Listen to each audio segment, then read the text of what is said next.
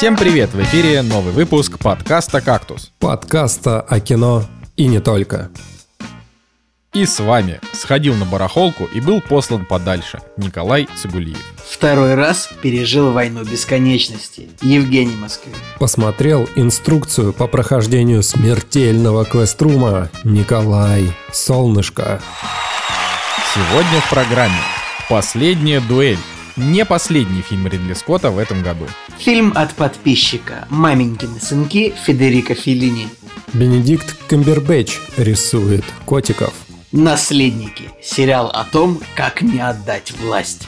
Вот вы специально мне Камбербэтча, да, подсунули, чтобы я читал. Мучился. Женя, рано или Жек, поздно... да, Жека, давай честно, ты бы также э, сломал бы зубы о Федерико Феллини. И об Ридли Че- Скотта. Да, поэтому давай, тебе... Ну ладно, надо Мне тоже, когда я читал- справился. А когда я читал, мне тоже показалось, что я букву F сказал очень шепеляво, но как бы что ж поделаешь. Я все время боюсь э, сказать Фредерико Феллини. Потому что я все еще не привык, что он Федерико. Но мне кажется, знаете, есть такой, ну, типа, есть же всякие круги интеллектуалов, ну, то есть э, круги, в которые мы не очень вхожи, э, там, где люди смотрели все фильмы и Феллини, и Гадара, и Трюфо, и там всех этих э, замечательных людей, и там и Бергмана. И поэтому, когда когда там кто-то говорит Фредерико, там типа у всех, знаете, дергается глаз там или что-то такое происходит, и вот. Я не знаю, зачем я все рассказал. Ну, ты молодец, ты вспомнил э, всех значимых режиссеров. ну, на самом деле нет, я не вспомнил всех значимых, потому что самые значимые режиссеры, это, конечно же, Жора Крыжовников, Кристофер Нолан а, и, ну, давайте третьего кто-нибудь на- наки- накидайте. Юрий Быков, пусть так, э, Николай Цигулиев не смог ничего смешного придумать, а я на тебя надеялся. Ладно, господа. Просто очень, очень внезапно было. И- А все, вот, Николай, импровизация э, для тебя закрыта навсегда. Теперь будешь только вот по листочку кактусе читать. Короче, сегодня день такой, день такой. Как Какой? Вторник, ну это шутка. Знаете, как- какая-то цитата откуда-то там. Такой день, такой день, вторник. А, ну сегодня, конечно же, не вторник, уже записываемся мы не по вторникам. И прежде чем мы приступим, надо рассказать про Boosty. Я давно не рассказывал про Boosty, поэтому я расскажу.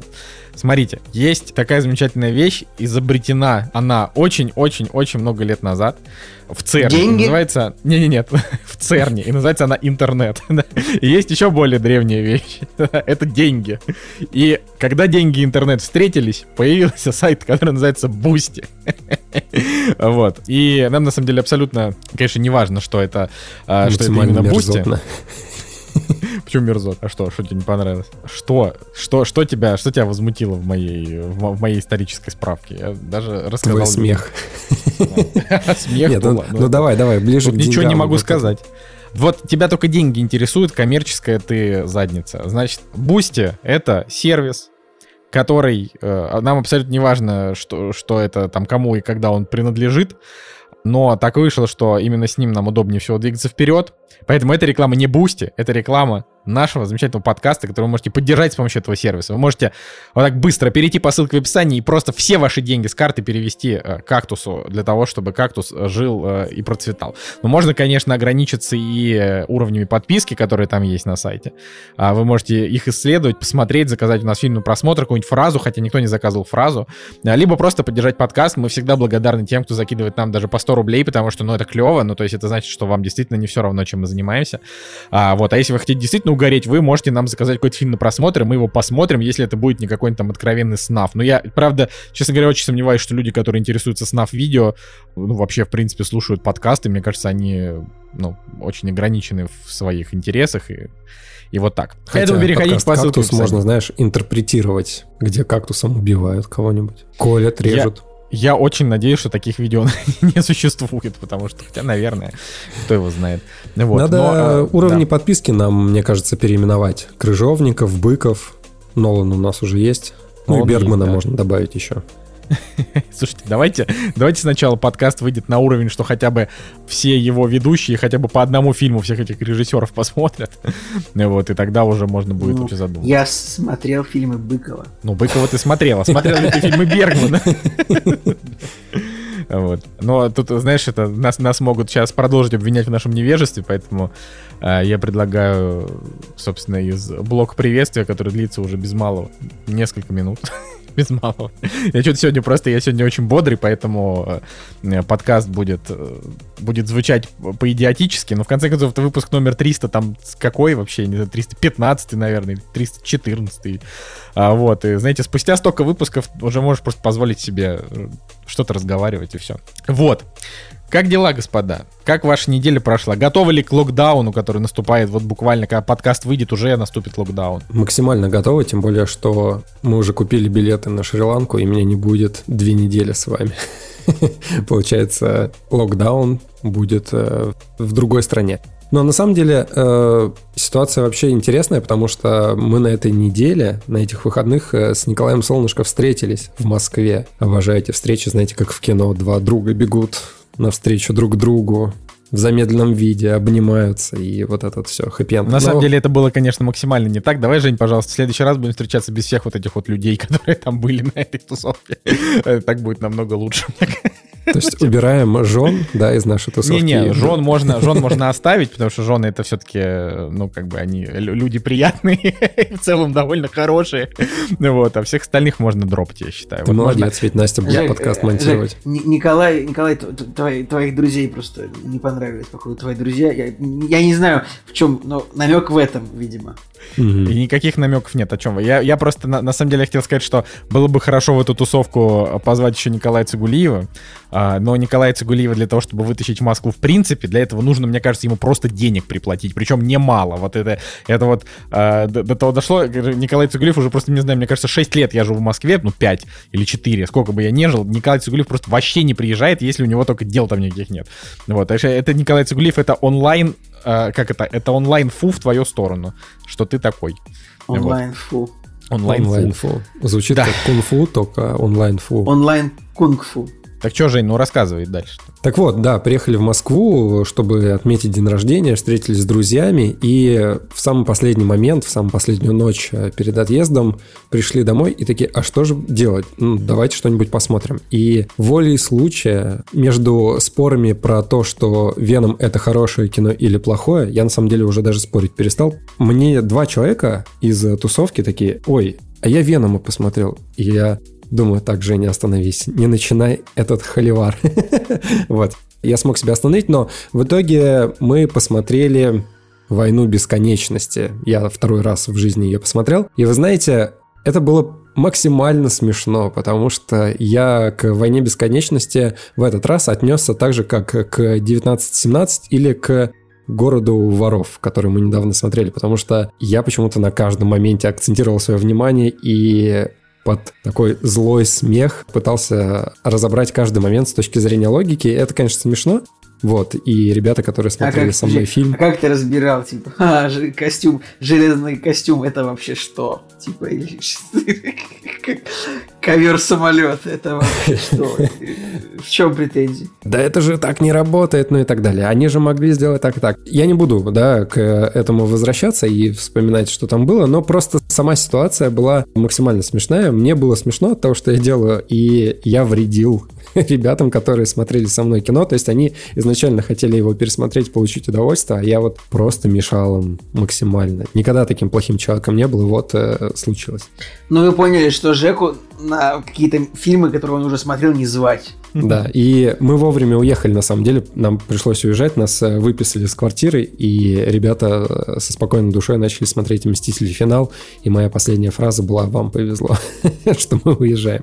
Слушай, ну ладно, я, я на самом деле, вот я должен сказать, так вот спустя годы, я все еще считаю, что «Мстители. Война бесконечности» — это отвратительное кино, но я считаю просто по причине того, что как бы меня там полностью устраивает финал, ну, то есть э, мне, меня устраивает концовка, что там Танос как бы победил, но мне и тогда это устраивало. Меня просто не устраивает то, как к этому пришли вот эти тупые моменты с Питером Квиллом и вот это все. То есть для меня это просто реально очень плохой сценарный фильм. А, вот, но так как как бы финал после него, на мой взгляд, вышел удачный, трогательный там и так далее, ну, как бы не считая теории о перемещениях во времени, но это отдельный разговор. Я считаю, что в целом, как бы, ну, «Война бесконечной» пусть существует, потому что, ну, правда, финал получился удачный, и после этого Марвел все еще как бы не разрешил. Да. Я считаю, что Дисней Уже два года прошло. Дисней может не удалять «Войну бесконечности» из всех э, онлайн-кинотеатров, где можно его купить. Николай Солнышко допускает ее существование. Факт, Нормально. факт.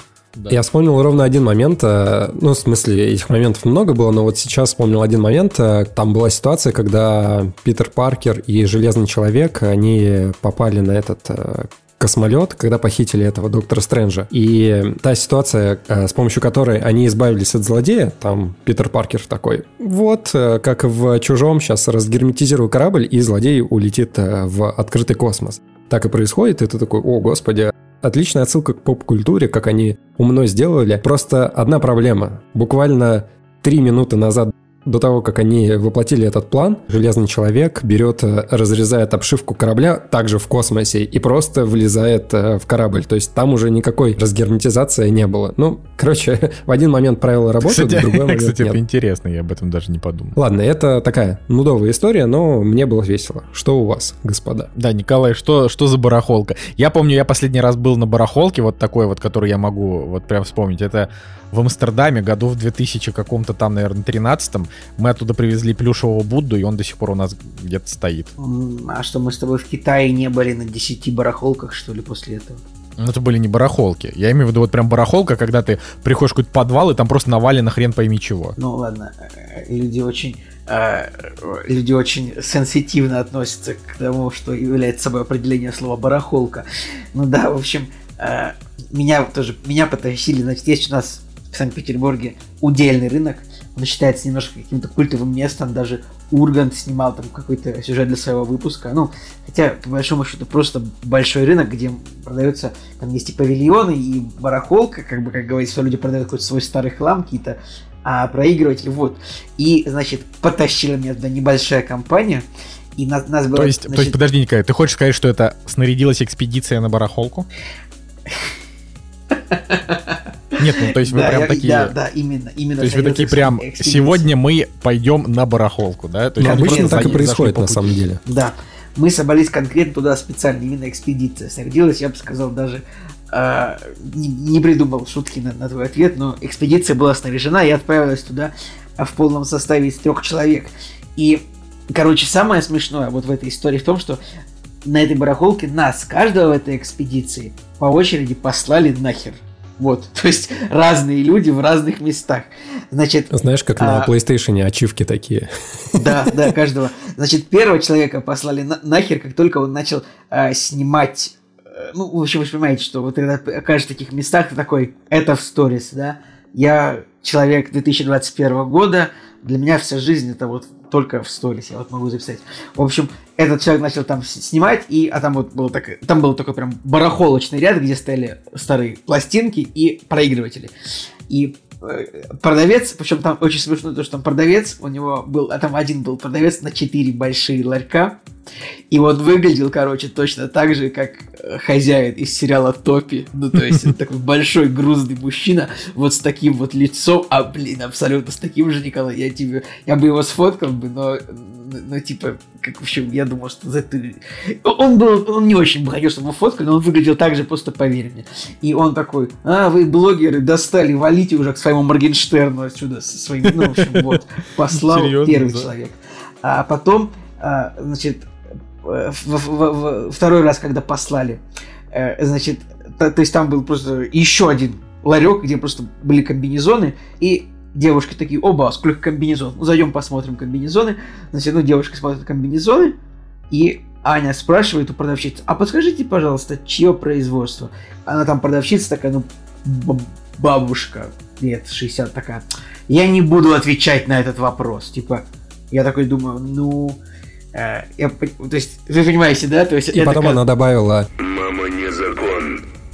Я закон. Да, но и хотя, ну, наверное, ничего никакой проблемы сказать там то, что, ну, это Китай или это Узбекистан, я просто не знаю, где еще могут одежду шить, но, наверное, до сих пор является коммерческой тайной для людей, которые продают какую-то паленую одежду на барахолке, что вот, ну, ну, блин, я не буду отвечать на этот вопрос. Ребят, вы что думаете? Просто эта ситуация немножко потрясла. Нет, я понимаю, что э, когда приходят какие-то такие люди, одетые более-менее, ну вот, там, мы там, нас там, нас там Баленсиага, я там, это у меня штаны там Том Форд был, э, куртка Патек Филипп, ладно, это вообще часы, я был просто в, просто в шмоте из Юникло одет.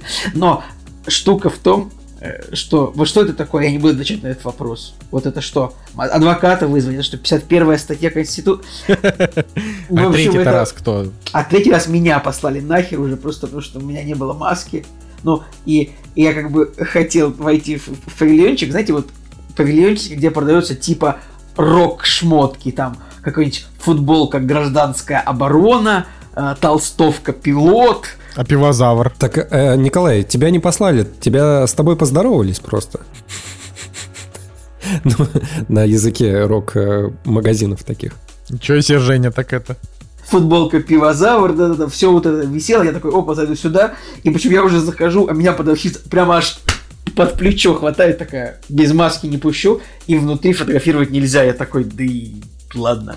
И мы с этого места ушли. В общем, короче, ребята, если вам нужно самое недружелюбное место вот на планете Земля, отправляйтесь на какую-нибудь барахолку в вашем городе. Это так, то есть, ну, это была забавная достаточно история, да, просто потому что каждого из нас просто послали нахер вот на этой барахолке, да. Вот. Уделка это вообще вот ад на самом деле. Мы чуть не купили квартиру. На уделке? Прям на рынке? находилась в 10 минутах от э, рынка, и мы когда выбирали ту квартиру, мы пытались найти плюсы того, что мы там будем жить, и один из плюсов, ну, тут до рынка как бы 10 минут Не, всего. Жень, на самом деле, удельно это вот сам по себе район, это достаточно неплохой район, тут как бы район там много Коломяги, там есть там даже где в парках, там есть типа конкретный кластер супер элитной недвижимости, где живут вот именно богачи в нашем городе, да, вот именно удельно, вот в Коломягах.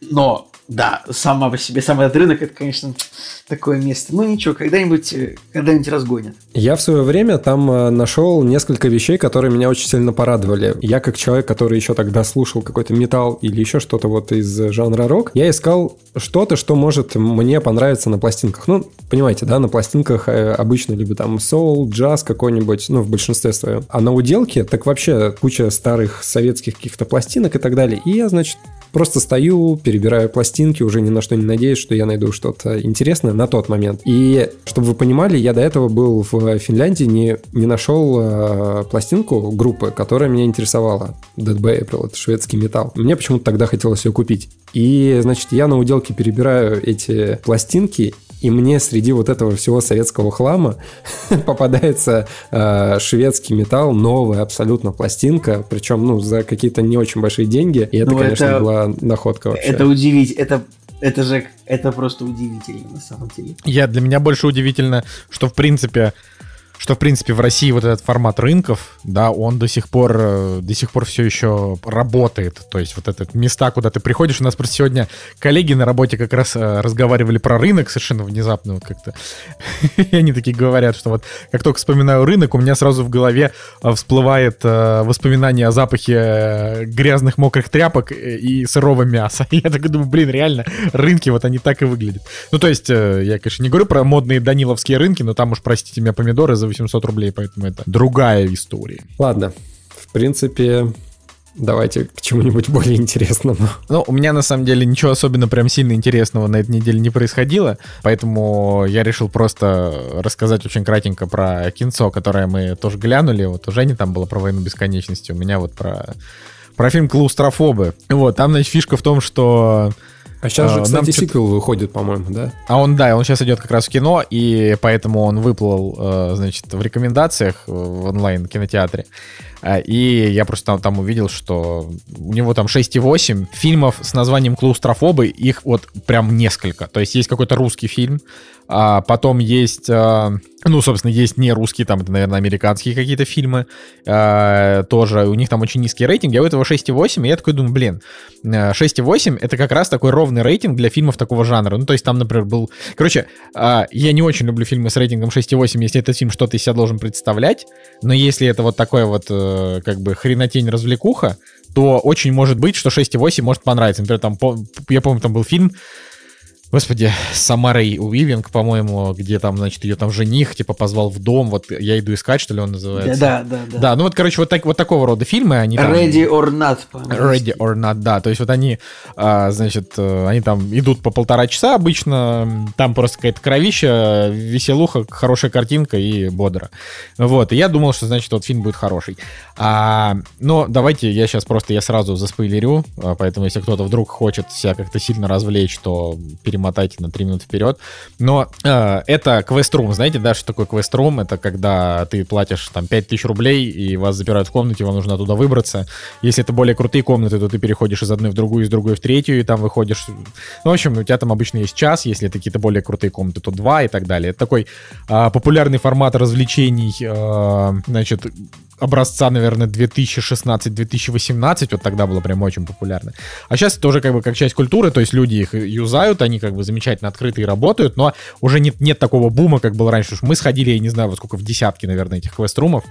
Вот. А, поэтому мне было Я странно, помню, что... был момент, когда Николай Солнышко реально нас каждый вечер звал меня на квест, но я ни разу так и не сходил. Мы реально ни разу на квест не сходили. Я ни разу не Какой был на квесте. Ж- си- Ты ни разу не... Господи боже. Но надо, я должен тебе сказать, что ты просто буквально... а, ты упустил прям очень крутую часть вот развлекух, которые были, потому что квесты Даже были... я был ну, на они квесте. есть. Да это же очень круто. Там такие, то есть есть прям скучные примитивные квесты, в которых нужно просто тупо найти ключ, а, а есть там, где прям вот э, э, ты прям чувствуешь себя как, не знаю, как на мозгобойне или как на квизе. То есть ты прям, э, тебе нужно прям реально подумать, разгадать загадку, эта загадка поведет туда-то, и там еще что-то будет. Короче, это прям очень классно. Вот. Но что такое фильм «Клаустрофобы»? Это просто какая-то такая, знаете, что-то между кубом и пилой. То есть вот квест-рум, и в каждой комнате, если они не успевают из нее выбраться, ну, комната их как бы убивает. Вот. И ты такой думаешь, ну, ну то есть я посмотрел трейлер, я прекрасно понимал, на, на что мы идем. э, то есть э, на что мы идем, нажимая на кнопку play, не платя за это ни копейки, потому что фильм не платный. Ну, Вот. А, и почему мне просто не понравился? Мне не понравился, потому что в конце в итоге оказалось, что это а, богатые платят деньги, чтобы на это смотреть. И я такой, господи. Давайте снимем еще 73 фильма, в которых богатые платят деньги за то, чтобы, на то, чтобы смотреть, как люди каким-то образом умирают. Ну, то есть, ну, ну, блин, давайте уже что-нибудь поинтереснее придумаем. В конце, вот я на это ругался в, в игре Кальмара. Вот то же самое и здесь. Ну, типа, чуваки, ну давайте, ну, чуть-чуть как-то по... Ай, поизобретательнее. Поэтому, да, к огромному сожалению, я, конечно, инструкцию о том, как выбраться из смертельных комнат я посмотрел, но это в этом ни- ничего, конечно, хорошего нет. А вот в жизни, если кто-то из вас реально не был в квеструмах, и давайте представим на секундочку, что когда-нибудь э, ковид закончится, и мы снова будем жить как раньше, обязательно нужно в них ходить.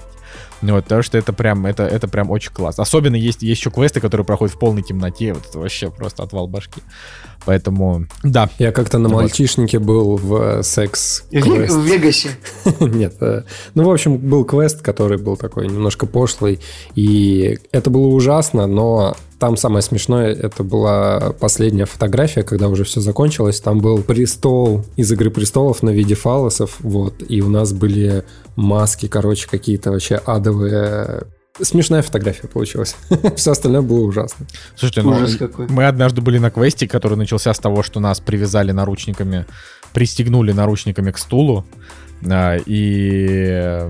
Господи, или не, или не, или за, или за ногу пристегнули. Ну, короче, там, типа, мы очнулись в клетках, там ходил мужик, реально бегал с бензопилой, он там прям пускал искры, ну, то есть, то есть это бензо- бензопила прям настоящая была, ну, я не знаю, может, она была не такая прям на 100% настоящая, но искры от нее шли, вот, и там, типа, мы от него убегали, и там были супер криповые моменты, когда, например, а, одного, одному человеку нужно было перелезть там в одну комнату, и там резко выключался свет, он начинал мерцать, и там появилась маленькая девочка, ну, э, живая, значит, и потом свет выключился, потом он, значит, он включился, и она стала ближе на 3 метра, и ты такой, блин!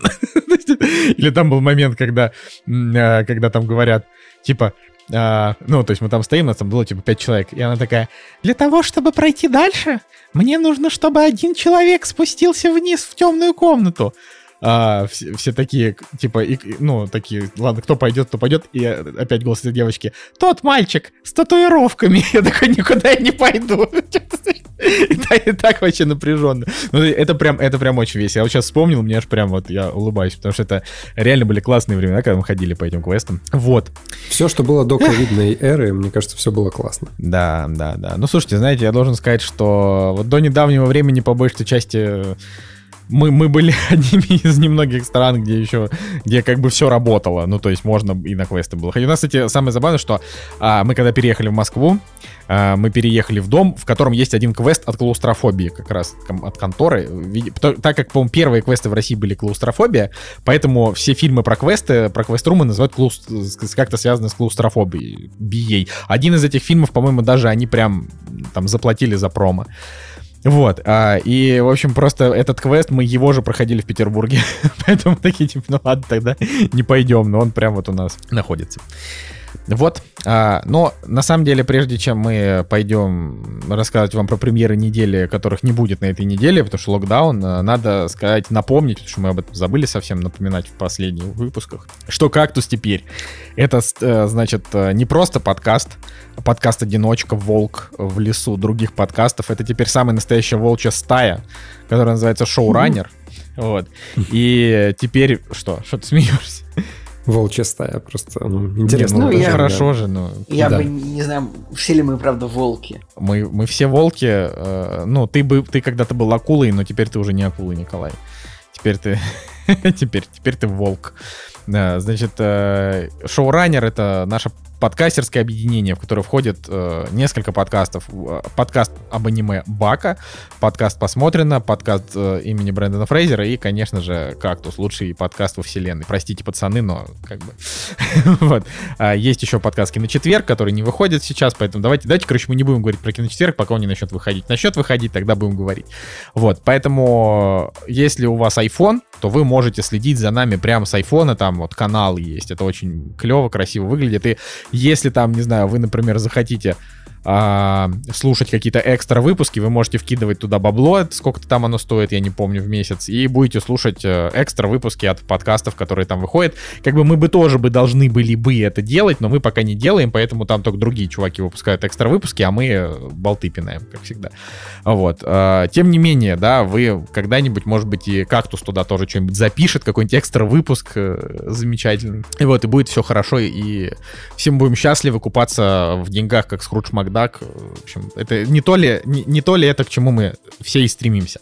А, поэтому обязательно, значит, это делайте. Под, ну, там не подписывайтесь, я не помню, там можно подписаться. Короче, ищите нас в iTunes и слушайте. А если у вас, значит, нет Apple, у вас Android смартфоны или там, не знаю, Windows Phone смартфоны, вообще, я не знаю, есть ли на них Telegram, но, ну, в общем, заходите в Telegram, э, находите канал Шоураннера, и там на данный момент пока что только выходят анонсы всех выпусков, значит, канал э, подкастов Шоураннера, но со временем там будет появляться и все остальное, то есть там, когда мы будем делать какой-то контент, пока мы просто набираем аудиторию, что-то там чешем пузо, ну, в общем, все как всегда, очень долго раскачивается, но объединение уже существует, мы уже даже начали рекламку продавать, так что э, в каких-то ближайших выпусках, э, значит, будет, будет реклама. Цените это, пожалуйста, поддерживайте нас, и спасибо, значит, всем за все. Вот. Прозвучало, как будто ты прощаешься уже да, с Николай, ну ты было... по... Николай, я правильно понимаю, ты поехал куда-то, да? Ты уходишь в другой, ты уходишь в другой подкаст? Я только что рассказывал, я только что рассказывал про кактус, да, за то, что он самый лучший, теперь я должен идти в другой подкаст. Ну, ты да, это звучало очень прощально. Ну, это звучало... Блин, я не знаю. Короче, это, это очень плохо, что это звучало прощально. Я хотел, чтобы это звучало приветственно. как скажете. Ладно. Но если что, на всякий случай, всем пока. А, до скорых встреч. Я ухожу ну, в давай. стекло. А, буду, буду вести подкаст «Стекло». Со своими другими коллегами Николай, вот Николай э, Гуцулиев и Евгений Сквинмо. Вот это будут мои новые коллеги. Мне нравится, что твоей фантазии хватило только на перестановку слогов в нашей фамилии. То есть ты даже не придумал нам новые имена. Ну потому что мне, а как я еще буду еще привыкать в, в альтернативный.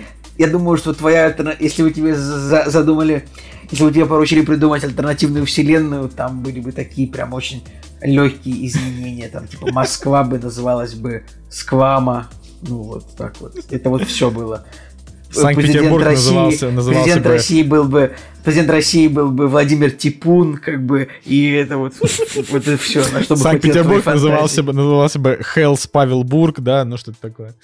Ну, А, типа. Да, окей. Ладно, а, пойдем премьерки обсуждать. Вот. Вот и они! Премьеры недели!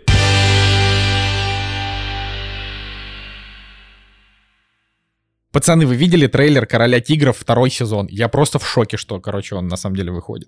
Честно, я не видел трейлер. А, я могу попросить тебя рассказать, чем он так тебя сильно впечатлил. Могу Меня впечатлил сам факт второго сезона «Короля тигров». Николай, давай, давайте напомним. «Король тигров» — это, возможно, самая дикая история в истории. Просто вообще, которая, которая произошла. Я Про- вообще в шоке. Я, я охренел от того, что там в первом сезоне было сколько? 6 серий, хотя можно было Там было 3 больше, серии. там было 8, по-моему, даже. Не, вряд ли 8. 8 бы не, не мож- не может быть, 6. Но там бы в 3 серии все бы уместилось, еще второй сезон. Ну, я не просто всем доволен. Мне там все понравилось. Есть, кто, кто не знает, Король Тигров — это история про, значит, сумасшедшего гея-реднека, который, э, который, типа, владелец зоопарка, не- значит, э, частного зоопарка с тиграми. Ну, это же, ну, блин, это Ну, же эта вообще- история больше, она просто скорее про то, как разные люди в Америке владеют частными зоопарками с 8 тиграми. серий там, 8. 8? Да. Не Да, может ладно. быть такого. Врешь. Ладно. Хорошо, Ладно. у меня кончились аргументы. Хорошо, все. Дальше я буду просто а, кидаться, кидаться фекалиями из, из угла своей комнаты. Ладно, это самое. Да, все. Ты будешь, ты будешь смотреть второй сезон? Я, конечно, буду, да. А чё? Я не уверен. Ладно, Жека, давай про это расскажи нам. Так, ну у нас вообще сложная ситуация с премьерами недели, потому что 28 октября у нас э, начинаются новые фильмы, а в Петербурге, например, с 30 числа кинотеатры закрываются. И то есть э, есть реальная возможность попасть э, 28-29 числа, например, на «Кошмар на улице Вязов». Но есть лайфхак. Э, В Ленобласти, пожалуйста, по QR-коду можно сходить, э, например, в кинотеатр «Современник» в городе Сосновый Бор. Судя по расписанию, показывают «Дракулов», 2D, это с э, Галустяном фильм. Ну, это чтобы вы понимали, какие фильмы идут э, в провинции. Вот, э, поэтому фиг, а не «Кошмар на улице Вязов». Как это называется-то, господи, когда в повторный прокат выходит фильм? Перевыпуск. Перевыпуск, да. В общем, «Кошмар на улице Вязов», э, 84 год, режиссер Уэс Крейвен. Вы смотрели вообще тот оригинальный фильм с Джонни Деппом? Ну, я, я Конечно, смотрел, меня, конечно. я, я в детстве вообще, мне кажется, я много раз смотрел какие-то части, которые шли по телеку, но вообще это был довольно травмирующий опыт, и а, Я помню, мне Не было з- очень короче, страшно, когда я мне тоже. ребенком смотрел Короче, первую часть. Вот согласен. Короче, не зря все эти возрастные ограничения как бы существуют, и, конечно, не стоит это смотреть, потому что там прям, мне прям спать мне было страшно иногда после этого, потому что я думал, а мало ли что там. Это самое. Не, мне просто родители строго запрещали смотреть ужастики, но как-то был один момент, а, когда я включил ночью телевизор, я как бы уже лежал в кровати, это был, наверное, в Таганроге, у меня там бабуля, значит, жила, я там лет проводил. Я, в- значит, э, включил, включил телевизор, а, и прежде чем мама это пресекла и вырубила телевизор, я успел увидеть несколько вот моментов каких-то там отрезаний конечностей, втыканий этот, и я как бы всю ночь, э, я, ну, то есть, я, я всю Это ночь какой об этом фильм был? думал. Это был первый кошмар на улице Вязов. Ну, знаешь, вообще э, само словосочетание смотрел в Таганроге «Кошмар на улице Вязов». когда мне было 5. А вот фишка в том, квадрате что первый... стрёмно. Я, я посмотрел этот фильм, э, значит, вот именно, ну, как бы в, в- как это правильно сказать, в возрасте, в общем, во взрослом возрасте. Я всё- Николай, помоги. Я забыл, как надо В разговаривать. Я забыл возрасте. слова. Ну, в общем, когда я уже дорос до того, чтобы смотреть «Кошмар на улице Вязов», я посмотрел в 2010 году. То есть это было 11 лет назад. У вас буквально. почему-то, я замечаю, что у всех людей почему-то в, последних выпусках постоянно проблемы с тем, чтобы вспомнить нужное слово. Я помню, в прошлом выпуске Надя спрашивал, так этот, как там телефон на улице, я говорю, таксофон. Потом эти э, надписи на земле, я говорю, петрограф, и теперь Женя, а, это, как это, когда фильм пере- пере- пере- перевыпускается, я говорю, перевыпуск, солнышко, как возраст э, адекватный. Брат, Я, я словарь. Это да, это все такая. Короче, а, поэтому, ну, «Кошмар на улице Вязов», когда я посмотрел в 2010 году, я для себя, конечно, с удивлением отметил, что фильм вообще максимально не страшный, и по факту вся кровища там вот в последней сцене с Джонни Деппом. То есть ты смотришь весь фильм, он такой немножко напряженный, а в конце Джонни Деппа засасывает в кровать и выкидывает оттуда огромное количество крови, которое в одном человеке просто не может содержаться. И все, и на этом фильм заканчивается, и ты такой думаешь, ну ладно. Ну, то есть это реально был по факту конец Подожди, фильма. мне кажется, в Джонни Деппе как раз-таки может столько крови содержаться. Потому что, потому что почему? То есть я даже... Ладно. Я Короче, тоже не понял, вот. куда эта шутка идет, но... Так, что еще? Что еще у нас? э, Ответ «Кошмаром на улице Вязов» есть э, «Кощей. Начало». Мне кажется, достойный мультфильм. То есть ты такой выбираешь на «Кошмар на улице Вязов» пойти или на «Кощей. Начало». Вообще, что за бред на- называть мультфильм и добавлять к нему приставку «начало»? Я сейчас тоже подумал о том, что как же сильно наши прокатчики еще обожают слово «начало». Прям... Вот ну, миллион таких фильмов просто даже. Если не брать изначально великое начало, то Гоголь есть начало, нет? Гоголь начало, наверное. Что из этих двух э, слов продает больше «Кощей» или «Начало»? То есть, что должно заставить зрителя такие, «О, Короче, господи». ребят, смотрите, есть Кощей начало, есть еще прабабушка легкого поведения начало. А, Гоголь начало. Есть ли Гоголь начало? Гоголь начало. Жалко, что, ну, короче, на кинопоиске сложно очень искать э, название фильма по второй части э, названия. То есть, поэтому приходится как-то перебирать, чтобы еще могло быть там три богатыря начало, что-нибудь такое. Там. Короче, хотите, я вам расскажу, как живут Бэтмен, богатые Бэтмен москвичи? начало. А, Как живут? Значит, я пытался сейчас посмотреть, ну, есть ли в локдаун вообще какие-то сеансы в кино, ну, кино, в кино, и сеансов никаких нет, а, ничего, но вот я зашел на страницу фильма «Кощей. Начало», и я увидел, что есть билеты. Я такой думаю, хм, что за билеты? И захожу, и выясняется, что в Москве есть такой кинотеатр, который называется Невада. А, и это кинотеатр, который находится на территории ЖК. Вот. И как бы по факту это, это по сути как бы и не кинотеатр, но как бы и кинотеатр.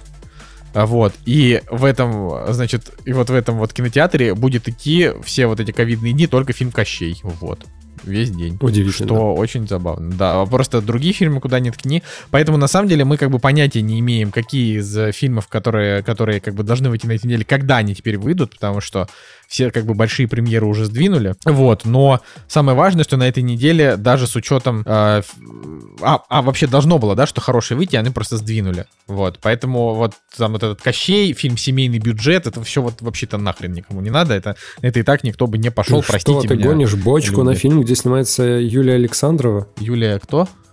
Ладно. Ладно. Все, я понял. Это великое кино. Тут на самом деле чисто вот русские фильмы, да, выходят и ужастики. То есть вот весь сброд на эту неделю бросили. Такие, там будут ужастики и русские комедии. Но есть еще фильм исландский, который называется «Агнец», и там играет... э, Номер рапас. Рапас, рапас. Трейлер на самом деле интересный. А еще у фильма есть золотая пальмовая ветвь Каннского фестиваля за особый взгляд. Ну вот, но как бы ты ж понимаешь. Ну, вот эти вот особые Очень взгляды жалко прокатчиков, фестиваля. на самом деле. Не, ну как бы то ни было, понимаешь, вот у нас, ну, то есть нас, по факту, на самом деле, на следующей неделе, м, как бы, вот мы сейчас говорим, и, и на следующей неделе после вот этой уже должны кинотеатры вернуться, то есть у нас получается всего там на, на неделю этот локдаун, но, во-первых, его, Николай, возможно, продлят. Ты же пом... Я думаю, что его продлят объективно. И, скорее всего, только по QR-кодам будут пускать, друзья. Так что, ну, как говорится, все выводы на нашем канале вы делаете сами. Да, Да, Все но на следующей пони- неделе все просто хорошее должно выйти. Должны выйти вечные, например. Я Ну, вообще ладно, тут да, подумал, это- что к каждому фильму, который выходит на этой неделе, можно прибавить э, слово «начало». «Кошмар на улице Вязов» — «начало», «Кощей начало» — «начало», «Семейный бюджет» — «начало», «Месть Кощей богов» начало, начало, начало. «Ледяной демон» — «начало», «Агнец» — «начало», «Камень, ножницы, бумага» — «начало». Блин, камень, ножницы, бумага. Там, кстати, в фильме Камень, ножницы, бумага, значит, играет э, актриса, это я вообще так понимаю, ну, хотя, неважно. Значит, э, играет актриса Агния Дитков, вот эта вот женщина. А, я помню, что когда я, значит, впервые увидел эту женщину в фильме «Жара», мне показалось, что это самая красивая женщина в мире, вот именно на тот момент, когда я посмотрел.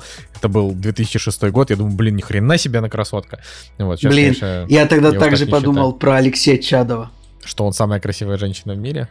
Ну, блин, ты, ты мог как-то лучше добить Да блин, шутку, это кажется, единственная ну, шутка, которую я мог придумать. Вообще надо Вот, цифровые ладно. релизы, конечно, обсуждать. Слушайте, надо, надо цифровые релизы, но что-то я не вижу на этой неделе каких-то особенных. Ну, во-первых, да, давайте, значит, э, Дюна как цифровой релиз, он в России официально выходит вот на днях. А в Америке он уже вышел. И, кстати, да, давайте же тоже скажем, это же свежая там новость, ну, как бы не прямо уже свежая к моменту, как это будут слушать, что Дюну таки продлили. Будет второй фильм. И... Николай, а я же говорил, Так, блин, Николай, ты так говоришь, как будто бы... Ну, типа, это, это было не очевидно. Ну, то есть... а это- я говорю... Нет, но для меня это было очевидно. И в, Николай, в том-то и было дело, оч- что даже для студии это было том-то- не очевидно. Николай Цигулиев вот и- понимал. Я говорил, в том-то и дело, что только делая неочевидный прогноз, ты можешь э, сделать хороший прогноз. Ну, то есть, типа, короче, я говорил с, с- с огромной вероятностью, что... То есть, я был уверен полностью, что точно Дюна будет вторая часть, и я был прав. Я э, был немножко неправ в прогнозе насчет сборов. Я где-то миллионов на 100 ошибся. Ну, Ты пока еще пока, ты, возможно, ошибся на намного больше миллионов. ну нет, но- нет, намного, намного больше вряд ли, но на, на 100 точно. Чуть-чуть я ошибся, конечно, но второй фильм будет, и это был мой прогноз. Я сижу все равно с улыбкой. Окей. Все, но- мои, зави- все мои завистники и злопыхатели посрамлены. Ну, общем, Еще с момента моего точного прогноза на сборах «Форсажа». В общем, да, а, значит, на, так, также на этой неделе, 29 октября, выходит э, приквел фильма «Армия мертвых», который называется «Армия воров», который снял тот самый немец, который в, э, очень тупо выпилили в фильме Снайдера. Вот это как бы приквел про Негоже. То есть он э, снимает этот фильм, а, и он там играет в главной роли. И вот э, э, там сценаристом выступает Зак Снайдер, поэтому я думаю, что фильм будет э, примерно на такую же оценку, как э, Я «Армия что-то думаю, мертвых». что фильм будет с рейтингом типа 5.1, вот мне так кажется. Я просто. чуть более оптимистично подумал 5,4. Хотя композитор Циммер тоже здесь указан. Ну, то есть- Циммер э, был много где композитором. Я знаю, знаю, ну просто это странно. Дюна и Ну, «Армия просто воров». для, для, для... А вы знали, что сравнения. Циммер написал э, гимн к футбольному клубу Краснодар? Да, Эту кстати, хороший, мне выклад- понравилось. Эту новость выкладывали в нашу как-то всегда. Да. А Мне вот по поводу армии воров, мне больше интересно, как, вот, как так быстро этот фильм сняли. Ну, а чё? Типа сняли за месяц-полтора, смонтировали за пару месяцев. Это, знаешь, э, как бы я... То есть после того, как «Армия мертвецов» оказался буквально худшим фильмом в этом году, что я видел, ну, наверное, я не помню, в каком это, году. это, худ... ну, это худший фильм. Это, ну, ладно, давайте году, так. Это, да. это совершенно точно худший фильм этого года, который я видел в этом году. Потому что я не помню, в каком году мы смотрели фильм Мэй. Типа, Мэй совсем был ужасен. Ну вот, но «Армия мертвецов» это вот, я, я до сих пор, я от своих не откажусь, это просто говнище, просто поганое на 3 из 10. Вот. Я почему-то думаю, что так как Матиас Швайгхёфер был в принципе, лучшим, что было в армии мертвецов, возможно, армия воров будет не на 3 из 10, типа, а на 5 из 10, может, даже на 6. Вот, но я, конечно, сильно в это не верю. Ну вот, прям. И, а, конечно же, я это не жду. Если уж, простите, Зак Снайдер, э, который, ну, не последний все-таки человек, не последний режиссер вот так разочаровал, то что уже можно там вот вообще какого-то ноунейма ожидать. Вот такие дела. Ну почему Матиас Швайхёфер такой... У него дохренища фильмов, на самом деле. Ну, не как у режиссера, а как бы... Хотя... Короче, у него есть пять фильмов режиссерских, насколько я понимаю, хотя ему очень мало, ему 40 лет всего, но он уже с 2011 года у него фильмы были с какими-то очень низкими, правда, оценками. Немецкие, разумеется. Ну и в Германии у него он сыграл уже там в куче фильмов, поэтому для немцев он не no-name, он, видимо, известный человек такой мини Тильшвайгер. И Он, кстати, и, наверное, играл в тоже в куче фильмов стилем Швайгером. И я вижу, что, например, он играл в фильме «Четверо против банка», где он тоже грабил банк вместе с Тилем Швайгером. Немцы, видимо, любят тоже банки, банки грабить. И, и Тиля Швайгера тоже немцы очень любят. А, значит, можно еще сказать, что на Кинопоиске, например, вышел фильм «Адский ад» э, в подписке. Хороший э, фильм, многие говорят. Типа вот как раз из разряда вот этих вот фильмов на 6,7, которые можно смотреть, которые идут полтора часа. Поэтому я даже думаю его в целом глянуть. А потом вышел фильм «Хорошие девочки попадают в рай» с Юлией Пересильд, которая как бы последнее время она стала клевой и всем нравится, но у фильма 5,6, поэтому что-то я сомневаюсь. Вот. А, но вот «Наследники» третий сезон Николай про него сегодня расскажет. Ну, не про третий. Смотри, Вот. выходит фильм уроженца из Петербурга, которого зовут Виктор Косаковский. И смотрите, выходит документальный фильм, который называется «Гунда». А я аж смотрел Гунду. А, ты смотрел? Ну, в общем, просто суть в том, что э, Хакин Феникс продюсирует эту картину, продюсировал, вот, и этот фильм выходит в цифре. Короче, ребятушки, Гунда, это я его смотрел, э, значит, когда мы летели на самолете, вот там две недели назад или три. А, это я прям ожидал, что это будет прям разнос. Вот прям фильм, от которого я протащусь. В итоге я выдержал из полутора часов, я выдержал час. Я просто, я не могу. Ну, то есть это, это как бы не знаю, можно ли это документальным фильмом или это скорее художественный фильм про животных, но там вот там буквально а, крупным планом показывают, как курица передвигает лапы, как она медленно идет, как свинья, как свинья лежит и поросята, значит, В чем проблема с этим?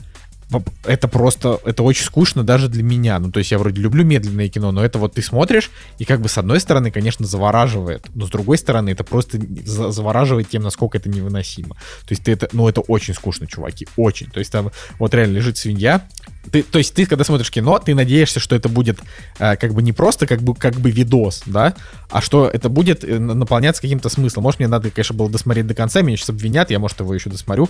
А, но я выключил, когда я просто начал, ну, реально в самолете засыпать. А, значит, э, вот показывают свинью, вот она лежит, и вот поросята, значит, ищут ее сиськи, чтобы начать там молоко у нее пить, и вот они это, значит, делают, а один поросенок как бы этого не находит. И я такой думал, ну, думаю, ну, из этого, наверное, будет какой-то сюжет. Ну, мало ли, да, как-то что-то они покажут, но нет. Просто в какой-то момент он находит и тоже присасывается, и просто это, и они минут 7 показывают, как поросята там, значит, вот э, молоко пьют. Потом они куда-то идут, и, а потом она ложится, спит. И вот это все, и это просто очень медленно. Потом э, свинья, значит, э, история свиньи заканчивает, ну или не то, что заканчивается, а как бы отходит.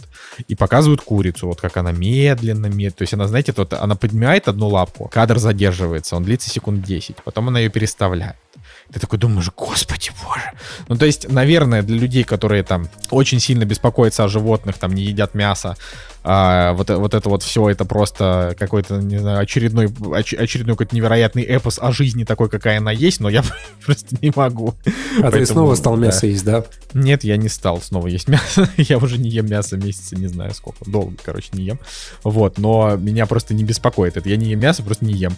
А как бы потому что вот мне нравится его сейчас не есть. А, и, и знаете, конечно, когда ты смотришь на этих милых поросяток, ты не можешь себе представить, что тебе в самолете предложат, не хотите ли вы свинину, и ты такой, да, давайте свинину, и ты будешь так наворачивать ее, смотря на милых поросяток. Нет, наверное, как- как- как-то, может быть, это оно и работает, но я не ем мясо, потому что просто не хочу сейчас его есть. В целом мне наплевать, к сожалению, вот такой я человек нехороший. Вот, но кино, оно, ну, оно должно что-то в себе нести, а это просто, просто кадры животных на ферме. Вот. А, блин, я, сейчас понял, что в, в той шутке про Алексея Чадова было бы гораздо смешнее сказать Тимати. Да, в том фильме был Тимати. Еще там был какой-то абсолютно отвратительный чувак, который никому не нравился, он очень плохо играл, но зачем-то у него была очень большая, э, это, очень большая Артур сюжетная линия. Не-не-не, не Артур Смольянинов, а какой-то тип, какой-то такой вот. Доминик Джокер, Не-не, ну Доминик Джокер классный, давай его. Доминик Торетто, Ладно. Джокер Вот. из Готэма. А, Короче, все. Это, это все, что я хотел сказать. Если вы хотите что-то еще добавить по премьерам, вы, конечно, добавьте, но а, нет. Я деле немного в шоке, что вы оба не едите мясо. Я такой, типа, я тут что, в меньшинстве нормальный человек. А, нет, нет, нет, что, поехали дальше. Посмотрите-ка.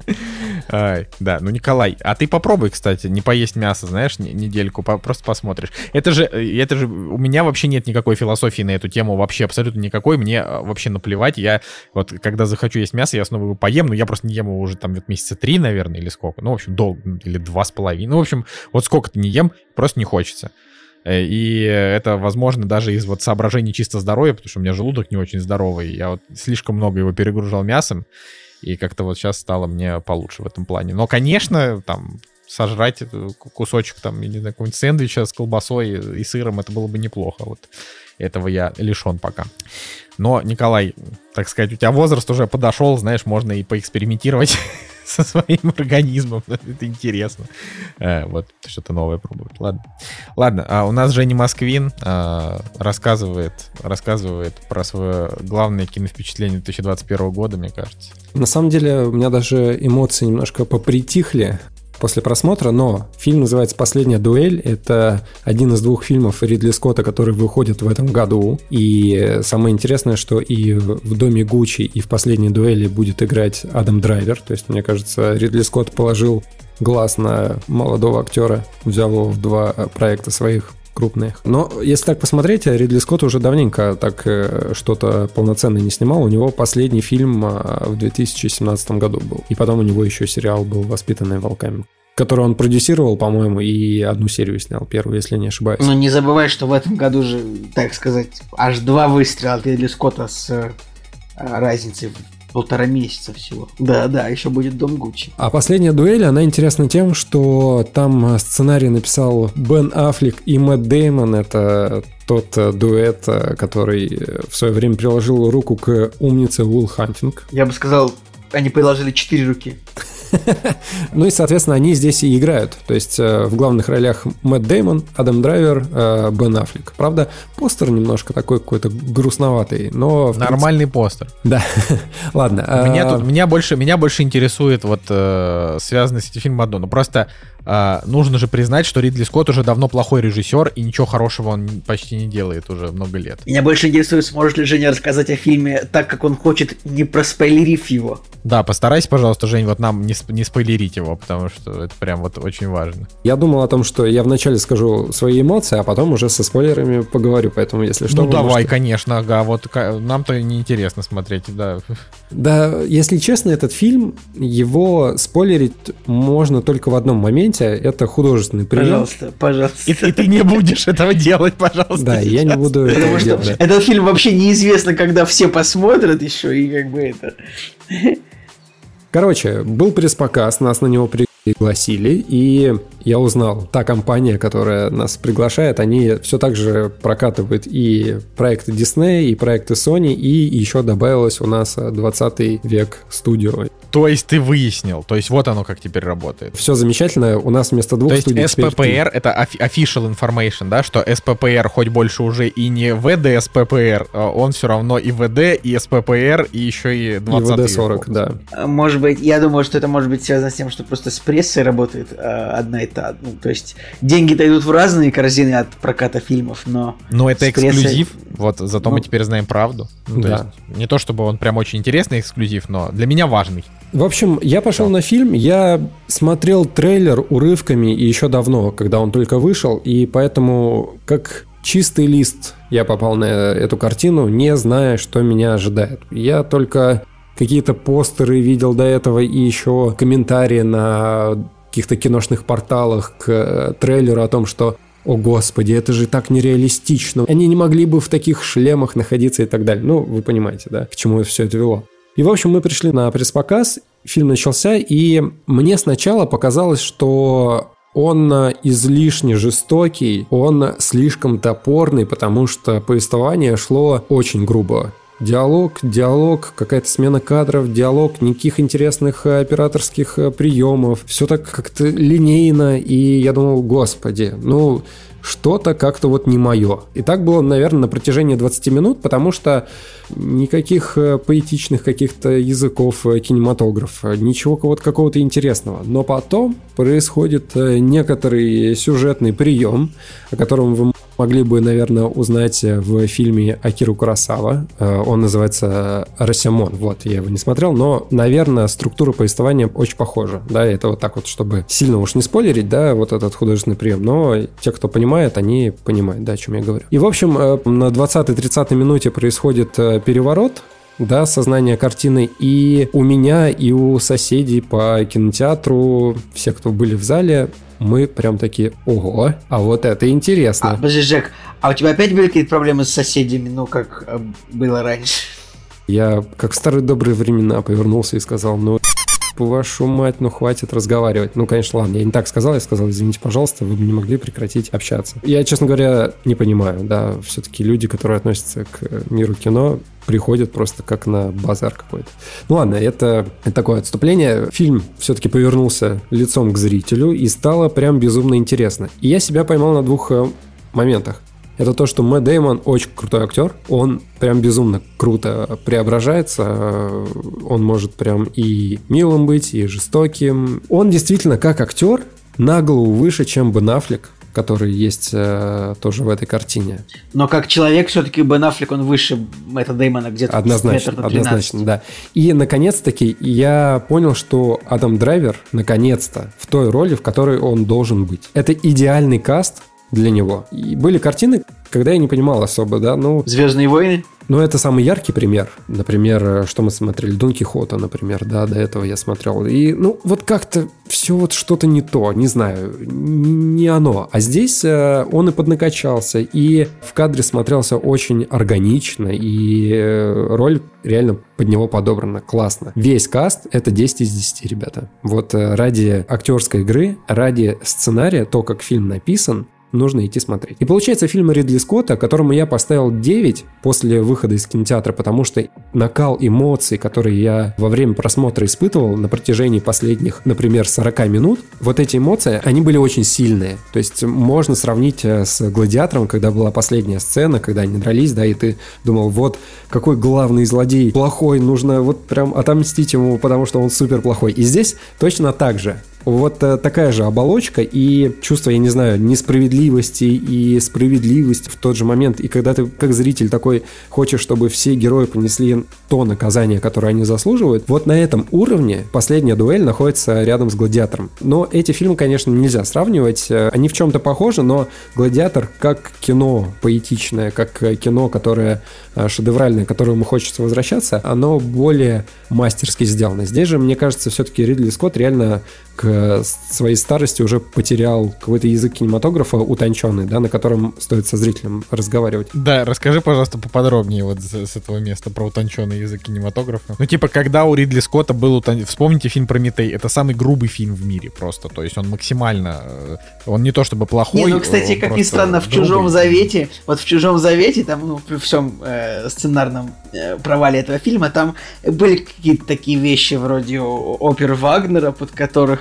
Ну, это же просто э, как бы красиво ради красиво. Я не это имею в виду, я имею в виду то, как фильм воспринимается как целостное произведение в плане смены кадров, э, когда все элементы, там, операторская работа, актерская, декораторов э, и художников, это все настолько идеально сплетено, что фильм как река течет спокойно, да, и ты по ней плывешь, э, воспринимая историю. Здесь такого нет э, в плане того, что вот в начале все так достаточно обрывисто, и смена какая-то более грубая, и планы такие чуть похуже, операторские, нет какой-то вот изысканности, короче, да. Но, опять же, это уходит на второй план, потому что на первый план выходит сценарий и подача материала. Это круто. Вот это в этом фильме меня поразило больше всего. Ну и, конечно же, э, та история, которая в фильме рассказывается. В общем, есть э, э, Сквайр, который служит э, королю, у него есть э, друг э, по армии, он тоже Сквайр, они вместе берутся за короля, проходят какие-то битвы, и они друг другу там спасают жизни, и такие, брат, ты мне брат, в общем, у них все замечательно.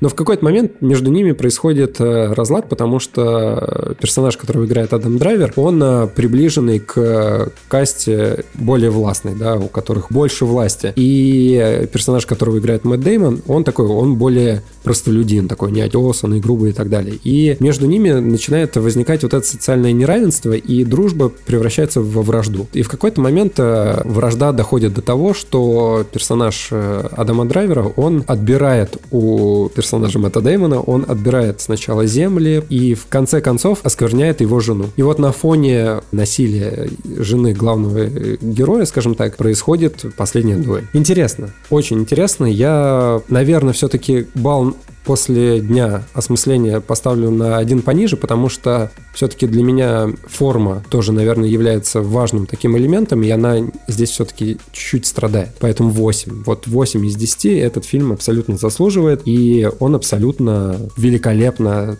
щекочет нервы, будоражит сознание и говорит со зрителем на языке эмоций, которые вот действительно такие натуральные и, и хочется переживать, испытывать и вот. Ну, короче, то есть ты считаешь, что а- актерка, актерка здесь мощная, сценарий того стоит, а вот в трейлере, блин, а ты трейлер ты не помнишь, да? Мне, конечно, Я интересно посмотрел просто, трейлер уже по после трейлеру фильма. все показали. А вот насколько, насколько в трейлере как бы, ну, все показали? Да в трейлере показали ровно столько, сколько нужно знать э, перед просмотром картины. Ну, то есть все-таки фильм про то, что показали в трейлере, там никаких глубоких, э, как это, слоев нету, да? Смотри, вообще на самом деле картина до безобразия простая. То есть э, та мораль, которую она преподносит зрителю, там нет таких глубинных э, чертог, в которые нужно падать и размышлять о бытие мира и пространства. Нет, такого нет. Язык простой, он голливудский. То есть если бы это было исключительно европейское кино, то, возможно, там домыслов и э, художественности было больше, которое бы еще заставляло тебя думать больше, проводить какие-то параллели и так далее. Здесь же нет, здесь все прямым языком говорится, но прелесть Голливуда и такого подхода в том, что отчетливо понятно, что тебе хотят сказать, и отчетливо вызывают ровно те эмоции, которые фильм должен вызвать. То есть нет а, внутреннего противоречия и внутренней несогласованности от того, что ты не понимаешь вообще, что тебе хотят сказать. То есть все достаточно прямолинейно. Поэтому можно трейлер посмотреть, да, и понять просто вот э, концепцию того, что тебя ожидает. Вот, например, Мэтт Дэймон, посмотрите на него, какой он со шрамом и так далее. Такой, продает, продает. Вот там Адам Драйвер такой красивый, накачанный, продает, продает картину.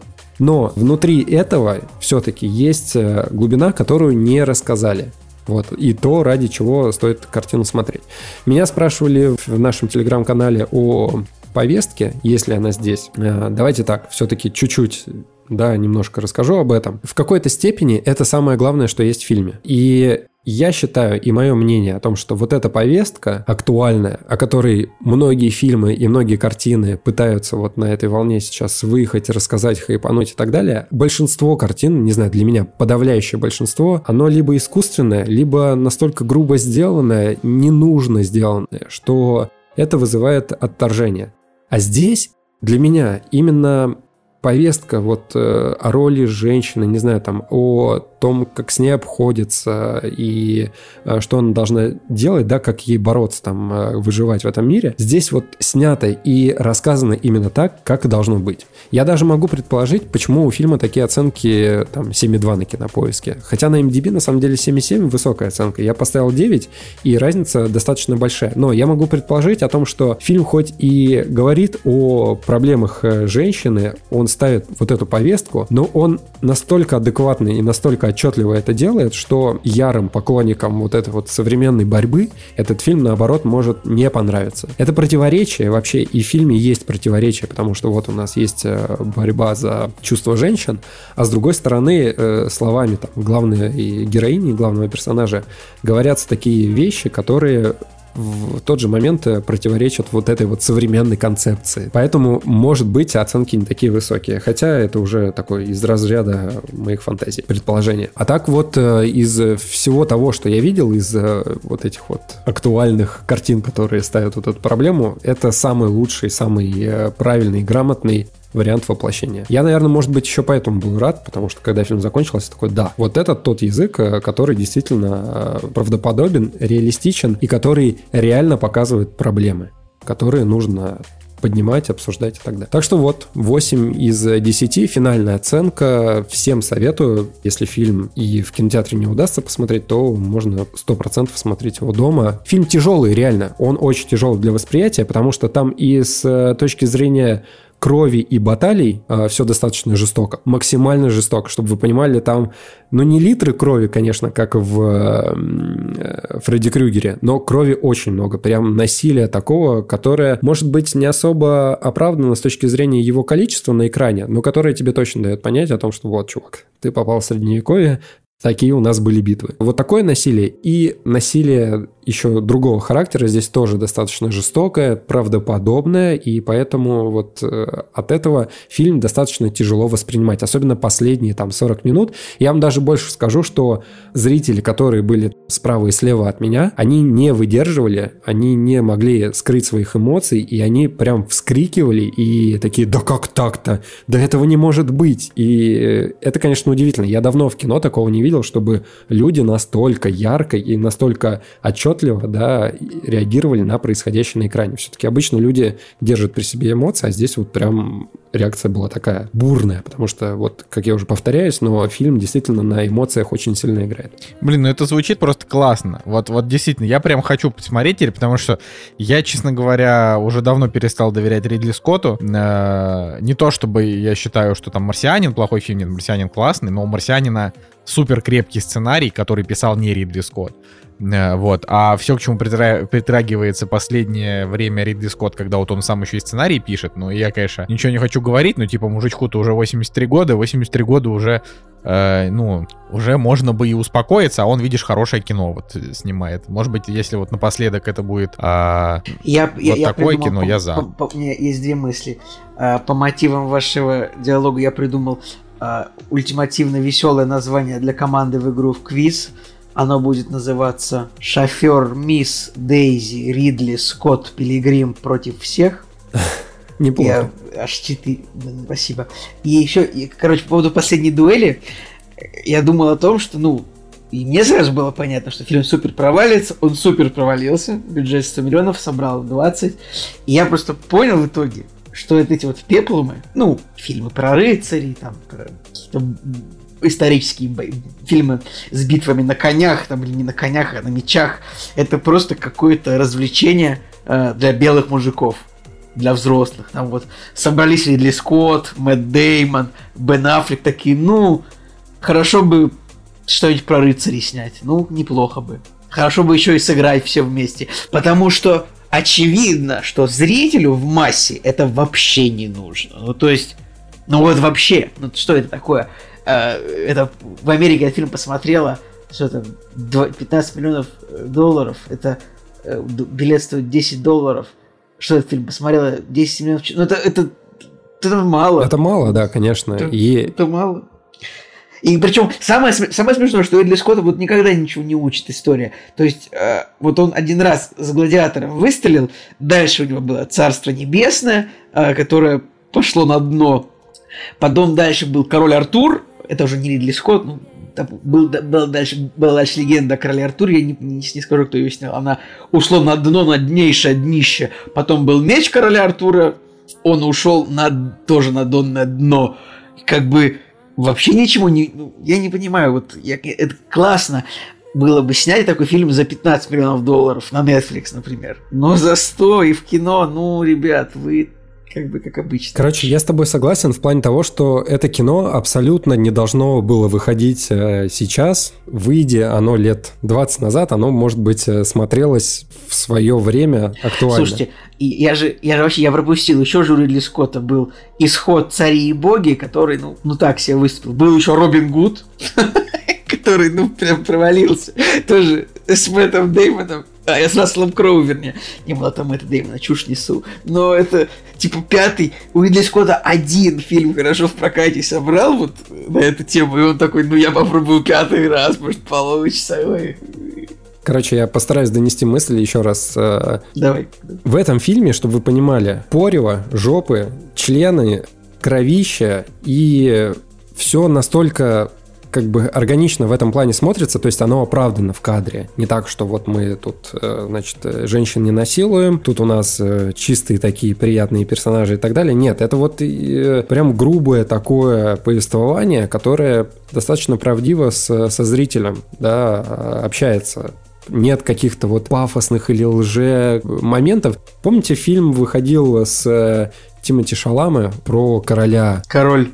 Кстати, интересно, что он раньше назывался на кинопоиске Король, ну, The, да. The King, сейчас называется Король Англии. Вот просто они переименовали официальное название этого фильма в России.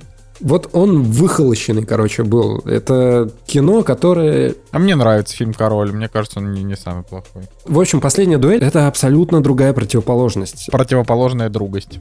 Да, можно условно сравнить, там, не знаю, с первым сезоном «Игры престолов», там, да, плане повествования. Короче, фильм, он абсолютно не нужен сейчас зрителю. Только для реально ценителей кино, которые могут в нем найти интересную актерскую игру, сценарий там и так далее. Абсолютно, короче, ненужный фильм, мне кажется, в современном мире. Хотя он, это парадоксально, но он пытается как раз-таки рассказать э, историю борьбы там женщин и так далее. Интересное кино, я еще раз повторю, всем советую, обязательно смотрите, когда оно выйдет э, где-либо. Окей, ладно. А, поехали дальше тогда. Кактус. Переходим к теме. А, и у нас фильм от подписчика, который называется «Маменькины сынки» режиссера Федерико Феллини. И Николай Цугулиев, мне кажется, начнет. Да, друзья, как обычно, зачитываем. А, изна- изначально мы можем сказать, что изначально просили другой фильм, но я о нем уже рассказывал, и не будем говорить, что за фильм. А, Это будет интрига. Итак, э, Да нет, не будет подписчик- интриги, мы не будем его смотреть, мы же его уже обсуждали, Николай. Ну, можно Ну сказать, да. можно Ну, я, сказать. я хотел, чтобы была небольшая интрига. Ну ладно, а я, я скажу это в конце выпуска, чтобы вы дослушали. Какой фильм а, нас изначально хотели. Ну, не в общем. Итак, Red V, Red V, Red 5, возможно, а, приобретает подписку уровня Квентин Тарантино и а, предлагает нам вот так вот. Давайте тогда «Маменькины сынки» 1953 года. Отличное начало для знакомства с творчеством Филини. Вот так вот, друзья. Действительно, мы сегодня будем обсуждать фильм, который называется «Маменькины сынки». Это итальянский фильм великого режиссера Федерико Феллини.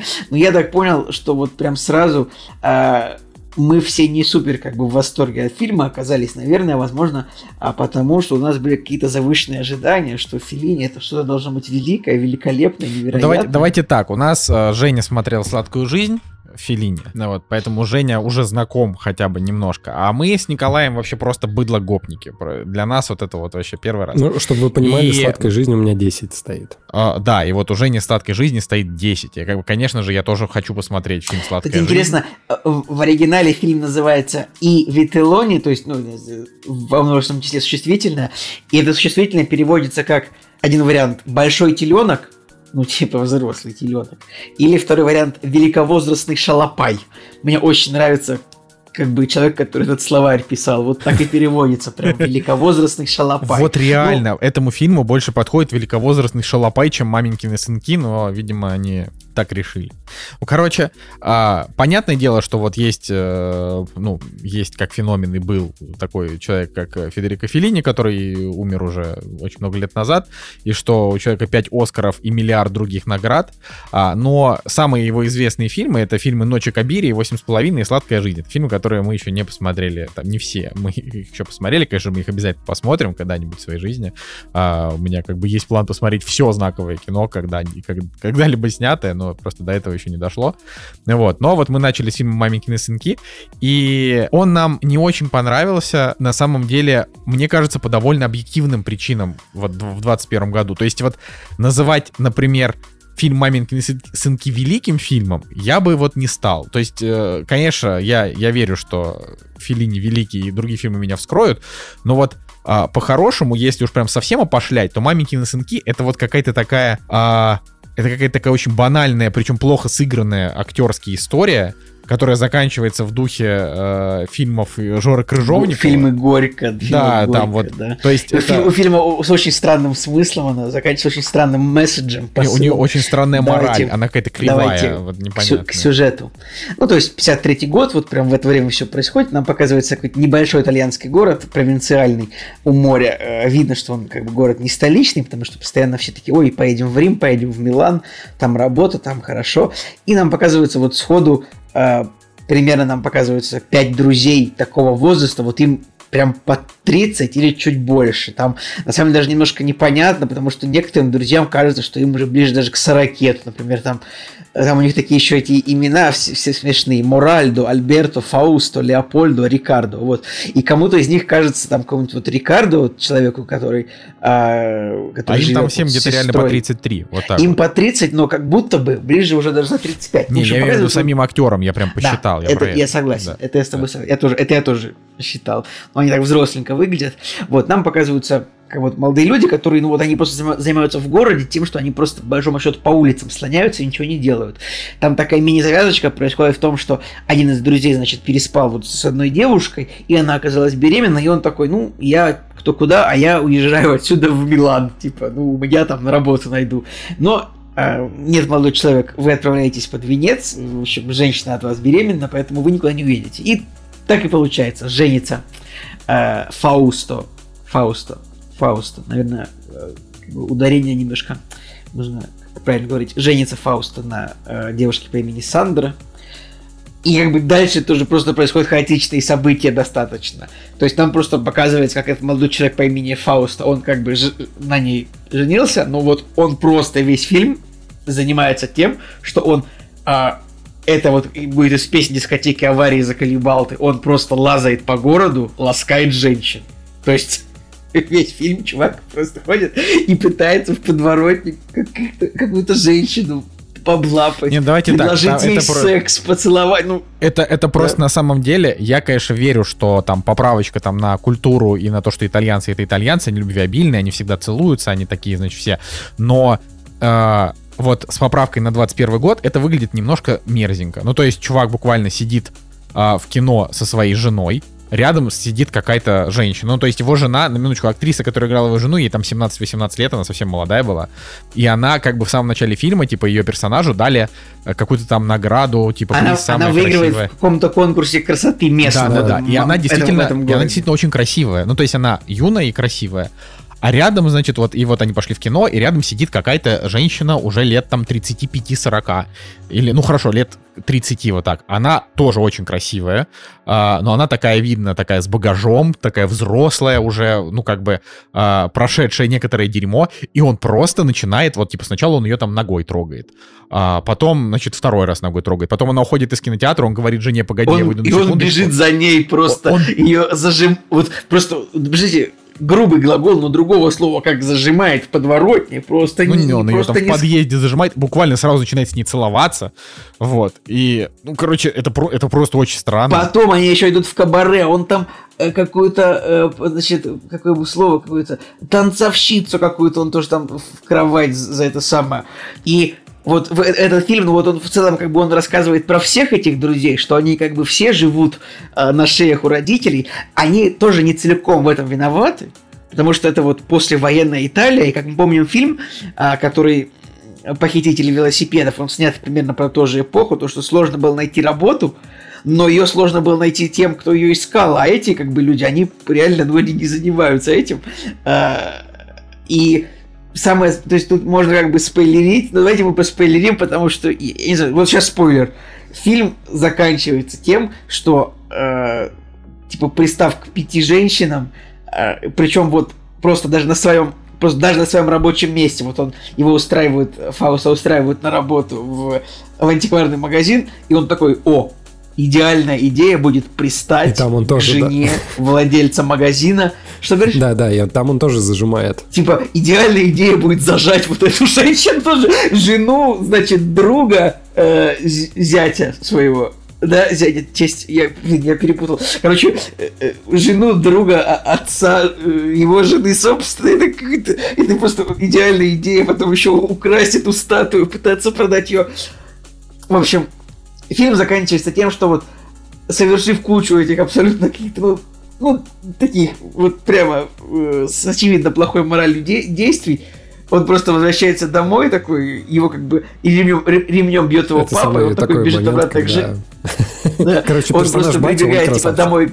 Да, он просто прибегает домой жене, и жена такая, ну да, вот типа мы ок, мы вместе. И это, это- это- что это, за- в чем мораль фильма? Ну, что можно просто что угодно делать, противозаконное, противоморальное, и как бы ты такой переходишь домой, и ок, и окей, тебя простили, ну, тут как-то, то есть, Что? Что хотел фильм сказать? Поэтому не зря мы вначале вспоминали Юлию Александрову. Именно. Потому что это реально вот это вот, это экранизация вот реально, ладно, я тебя принимаю обратно. Ну, Ну, как бы по Такое. идее, главная мораль в конце о том, что только один из них берет, бросает все и уезжает на поезде куда-то. Ну, в общем, он э, берет, садится на поезд и наконец-таки уезжает из этого провинциального города, и это как бы подчеркивает идею о том, что вот поезд и путешествие куда-то в неизвестность э, из города — это символ того, что человек теперь готов взять на себя ответственность. Ну, Надо вообще сказать, что ма- ма- «Маменькины сынки» он называется, э, по, по крайней мере, по Википедии, потому что это чуваки, которые вот живут в своем этом Римени. э, Тут, если что, действие происходит в городе Римени. а, А, там даже есть указание, я просто думал, что это абстрактный город у моря. Да, Ну ну, это, это как бы в фильме просто никто его не называет, но так как фильму уже 70 лет, а, как бы это просто известная информация. Это, значит, живут в Римени, и они оттуда не, как бы не уезжают. И вот они такие вот великовозрастные реально бездельники, а, которые по большей части они просто слоняются. То есть все их как бы... а, то есть все их времяпрепровождение это либо вечернее пьянство, либо просто как, какой-то, какая-то вот такая слонямба. Они там садятся в машину, куда-то едут, что-то трут, ходят по пляжу. Ну, то есть это абсолютно... И куча таких микросквозных историй о том, что... И они там- такие, типа, как мы в 16 лет с тобой, Николай. Да, в 16, только, 17, только, да. только, да мне кажется, это как любой. Мне кажется, и Жека в этот, э, в свои 16 лет был не таким серьезным молодым человеком, как сейчас. Знаешь, это вот, тут как бы просто с Женей не были знакомы в 16, мы познакомились с Женей в, в- в 18. Единственная идея, или в 17, которая 17. меня во время фильма преследовала, это о том, что как бы нужно взять свои яйца в кулак и уехать от э, родителей своего этого э, Запердольска, да, и стать уже ответственным мужчиной, который не слоняется по городу, да, а берет на себя ответственность. Просто фишка в том, что вы заметите, вот смотрите, вот, вот у фильма, почему этот фильм, на мой взгляд, не супер, да, почему он не удался? Потому что у фильма есть как бы несколько заходов, которые могли бы быть развиты интересно, но в итоге они не развиты никак. Ну вот смотрите, главные герои это типа бездельники, которые живут там с родителями. Но ни разу за весь фильм никого из них не упрекнули в том, что они типа не идут на, на работу. Единственное, кого упрекали, это персонаж, вот который там, значит, них обрюхатил там- девушку. У них там был все-таки этот самый типа конфликт с работягами на дороге. Типа они. Вот я, думаю, что вот это и было вот выражение того, что они а, оскорбили дорожных рабочих, а домашних. а- а дорож- а да- они оскорбили дорожных рабочих, дорожные рабочие в ответ им сказали, «О, вы не работаете, типа. Ну, как Не, бы и понимаешь, батя тоже это вот- это- героя это- тоже это- его шеймил за это. Э, да, батя его шеймил, но я говорю, что главного вот, э, то есть шеймили только главного героя, но потому что, типа, вот ты там ребенка заделал, а семью не кормишь, иди работай. А всех остальных на эту тему его друзей не дергали. Один там спокойно писал свою пьесу там несколько лет, второй вот у которого там сестра Ольга, я просто запомнил, что вот это там арка э, женщины, которая влюблена в женатого мужчину, и вот и как бы это, это просто абсолютно, вот он вообще ни хрена не делает. Как бы у него есть мама, о которой надо заботиться, но он не делает ничего. И в конце у него там есть этот момент, где он там нажрался. Короче, грубо говоря, Бухает. каждый из этих персонажей получает какое-то раскрытие. Да, Там действительно показывают персонажей, что вот, то есть раскрытие в том плане, что а, у них у каждого есть какая-то своя центральная сцена, у каждого из героев. Но при этом заход про то, что они маменькины сынки, он как бы сливается, потому что им про это даже никто ничего толком не говорит. Заход про то, что главный герой плохо себя ведет, и он должен в конце получить как бы наказание, он сливается хэппи-эндом абсолютно бессмысленным. Вот. И еще меня очень удивило то, что Моральдо, один из вот героев, по ночам тусуется с каким-то подростком. Вообще вот это просто, это вообще что? Ну, то есть, я, конечно, я сейчас не буду говорить о том, что 21 год, там, зови меня своим именем, вот это все. Нет, но, то есть, тут никакого намека нет, но э, какой-то, знаете, эротизм такой немножко присутствовал во взгляде Моральдо. Знаешь, я немножко подумал об этом, но потом подумал, что я думаю, это в этом нет ничего такого. Нет, в Это этом нет просто- ничего такого, потому это что просто он 53 год... встретил, и это он просто встретил подростка на улице знакомый такой, а ты что делаешь? Что такое? Я на работу. Такой такой, на работу? Это работа? Это это работа? Он встретил незнакомого подростка, он не, знал этого чувака, он же спрашивал, как его зовут, вот это все. Да, Он я встретил я просто, просто ребенка, и потом он с ним несколько раз тусовался по ночам. И я такой думаю, То есть, короче, я, я сейчас ни, ни в коем Подожди, случае мне кажется, на- ребенок на, на должен- педофилию просто Ребенок должен Просто был что-то символизировать. Вот. Да, ребенок должен был что-то символизировать. Вот, ты прав. И они в конце Понимаешь, прощаются с этим ребенком, который Да, они в конце прощаются, но все равно хорошо. Но какая функция этого Да, ребенка? Я просто не понял. такового реально. сильного нет. Короче, вот есть поэтому Не, ну почему они там на, что- звё- они на звезды смотрели, там а, ребенок, может быть, он такой, а ты там хотел бы? Он такой, я бы хотел побывать, типа, где угодно, кроме этого. Ну вот. Понимаете, просто фишка в том, что это уже не первый фильм Филини, это типа там, не знаю, уже 15-й его фильм, вот я смотрю, там, или 20-й, 30-й вообще, там фильмография у него огромная. А, и, и как бы он уже должен был, ну, набить руку, да, вот к- этому фильму, но что-то вот, видимо, пошло не так, потому что я, правда, я его смотрю. Это четвертый фильм Филини. Почему четвертый? Я вот посмотрел, там просто миллиарды. Маменькин, в смысле, по, по хронологии, Я смотрю по фильмографии, может быть, я, конечно, сейчас... Я смотри, А, фильм, ну 50, фи- фильм 53 года, Всё, фильм я 20 понял. Это- Он этот фильм снял в 32 года, он, он мой ровесник. Вот я бы сейчас пошел бы и снял бы такой фильм. Ну и как бы это автобиография, по идее, снял. режиссера. Он же про себя это говорит и озвучивает даже последнюю. Да, там есть какие-то... Нет, нет, смотрите, если Моральда это его как бы лирический герой, то это норм. Ну, то есть про мальчика все равно непонятно, но то, что он там хотел уехать и уехал, это норм. Просто то, что это четвертый фильм, все, я все понял. Это его четвертый режиссерский фильм, а до этого у него там было штук 30 сценариев. Он просто писал очень много сценариев до этого. А, вот, но тем не менее, четвертый фильм, и вот опять же, что-то что пошло не так а, с точки зрения, вот, как бы, с точки зрения морали, с точки зрения... А, ну и давайте, опять же, не забывать, на мой личный взгляд, здесь просто нет практически хороших актеров. То есть я просто вот смотрел, и они прям плохо играли. Если не, ну я сравнивать это... тут, тут я, Я не тоже не согласен. согласен. Не согласен? Да, не, вы не согласны? Мне а я вот кажется, прям что вообще... нормальные роли, нормальные роли для 53 года, для такого трагикомического фильма. Ну просто вот мы, мы смотрели фильм «Похитители велосипедов», итальянский, итальянский неореализм, это какой там 47 или 48 год, и там непрофессиональные актеры выглядели в кадре естественнее, чем вот эти чуваки. То есть вот тут мне прям показалось, что это сли- слишком какая-то театральщина местами. Вот. э, Ну, то есть, например, эта девочка, которая Леонора Руффо, да, которая играет э, жену э, этого Фаусто, она, ну, просто буквально вот самый за- заштампованный вообще персонаж, который вот это «Ах!» хватается за голову, там, ну, ну, прям вот такая супер клишированная. И опять же, я бы, может быть, и не приставал бы к тому, что, ой, ну это же там 53-й год, но, а, но были похитители велосипедов, уже были к тому моменту, которые прям очень крутой и драматургический вообще фильм. Поэтому здесь я, ну, то есть мне очень... Короче, вот что мне понравилось, так это вот как фильм снят. Мне понравилась операторская работа, мне понравилось... То есть там были прям прикольные пролеты даже, какие-то персонажи. А, вот, мне понравилось, как они показали... То есть у фильма, в общем, у него есть настроение, у него есть стиль. а, это однозначно прям очень круто. А, при этом очень похоже на советские фильмы, я считаю. Вообще, тоже. жу... это, это, это невероятно похоже, там даже эти, извините меня, лица актерские, вот этот Моральда, я такой, ну это просто советский студент из фильма, вот согласны со Странно. мной? Нет, я Да, вообще с вами да. не согласен. Не? Ну Ладно, просто Жека э, э, больше посмотрел советское кино. Кстати, одного из персонажей по имени Рикардо играет брат режиссера Рикардо Филини, так что вот, ну вот, вот чтобы вы знали. Вообще, на самом деле, я тоже склонен к тому, что фильм мне не очень понравился, и я даже объясню, почему. Это тот фильм, на котором я прикорнул.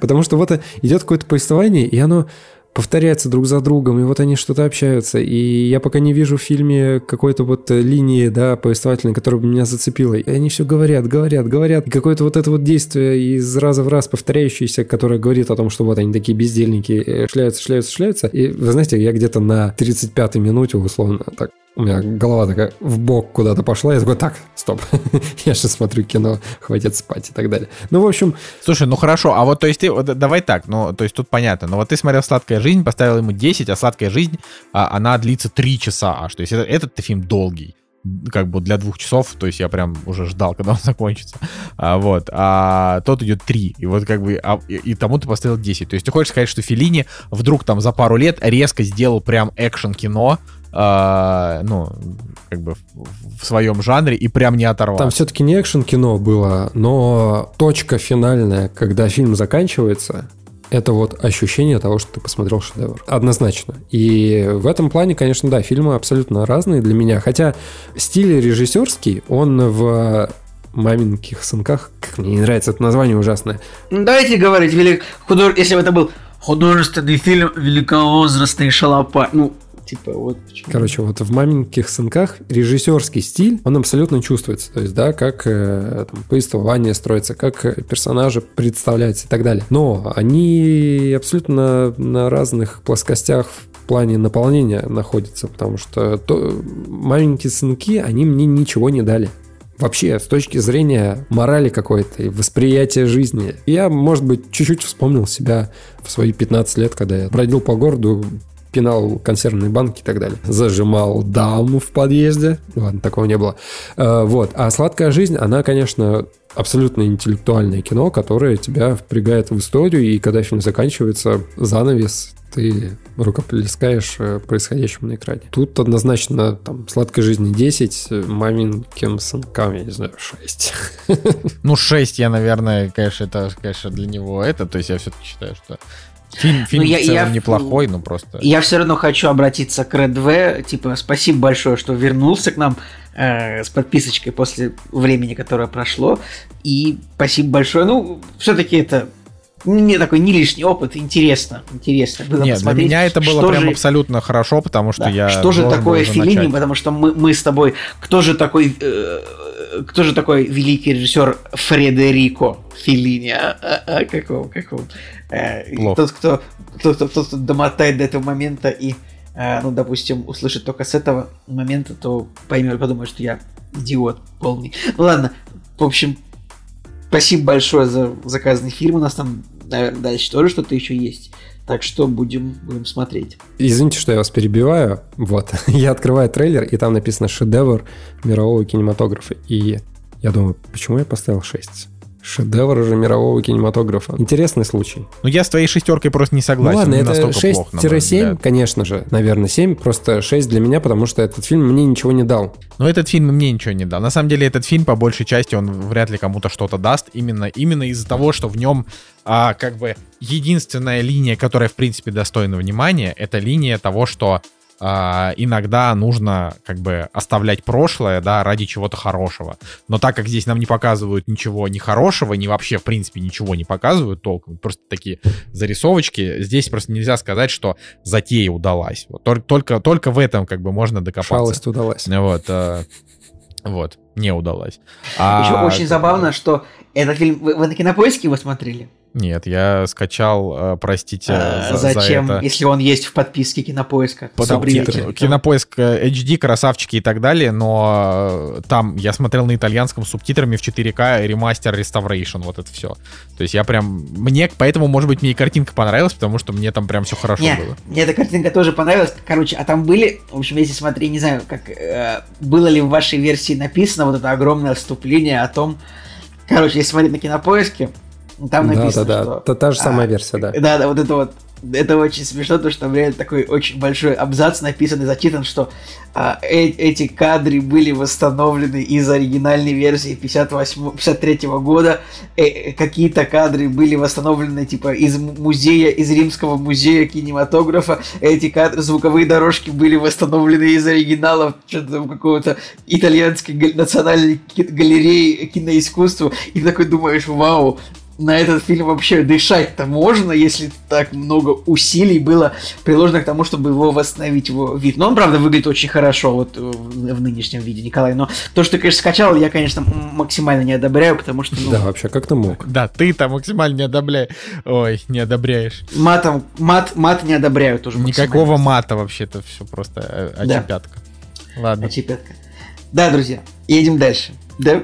Ну так едь, давай, мы ждем, когда ты Едь, поедешь кошок. дальше. А ты все, ты все не заведешься. Да. Все, поехал. В общем, друзья, наступает локдаун, наступает осень. Вернее, осень не наступает, она уже, я бы сказал, так э, конкретно уже вошла к нам а, по, самый, по самый ноябрь, я бы так сказал. А, а это что значит? Это значит, что время смотреть дома сериальчики. В большом количестве выбирать самые лучшие сериалы. Нужно, конечно, здесь упомянуть, что Николай Цигулиев в последнее время, он просто саботирует, в принципе, кино, и он только смотрит сериалы, и когда мы не можем посмотреть все сериалы, которые смотрит Николай, а Николай смотрит невероятное количество сериалов, он еще и шеймит нас теперь, то есть он говорит, что вот, да, мое мнение для вас ничего не значит, а я такой говорю, блин, Николай, да я просто не успеваю. Блин, я вообще- только что, я только что забыл об этой обиде и пытался не думать о ней пять минут, но ты ее напомнил снова. Просто я считаю, что в целом э, в последние годы кино в целом умерло, и те несколько фильмов, которые выходят, это, ну, они просто выходят, чтобы забить время в ожидании следующей серии сериалов, как бы очевидно. Потому что вот только что э, вышел третий сезон сериала Ю на Netflix, вообще великолепный сезон. Сейчас я нем останавливаться не буду, может, попозже еще скажу, потому что сейчас о другом говорим. Потом также американская история преступления. Вот в прошлом выпуске я рассказал, меня очень захватил сюжет про Билла Клинтона, он тоже еще выходит, еще три серии осталось, или четыре мне посмотреть. А, поэтому, да. Вот, и сейчас выбор пал на сериал «Наследники». Почему же я начал его смотреть? Во-первых, этот сериал, как ни странно, я не могу сказать, что я давно о нем знал, но в списке сериалов, которые нужно посмотреть вот у моей Ани, этот сериал был давно. И в какой-то момент я обнаружил, что на метакритике у этого сериала с каждым сезоном типа рост идет. Вот прям такой. Там типа 78, 84. И у третьего сезона рейтинг типа на метакритике 92. И я такой думаю, вау. Э, потом еще обнаружил, что а, второй сезон очень сильно обласкан премиями Эмми и Золотым Глобусом, то есть там и за главную роль мужскую есть, и за второго плана мужскую роль есть, и за драматический сериал главный, то ли, то, ли, то, то ли Глобус, то ли Эмми есть вот за второй сезон.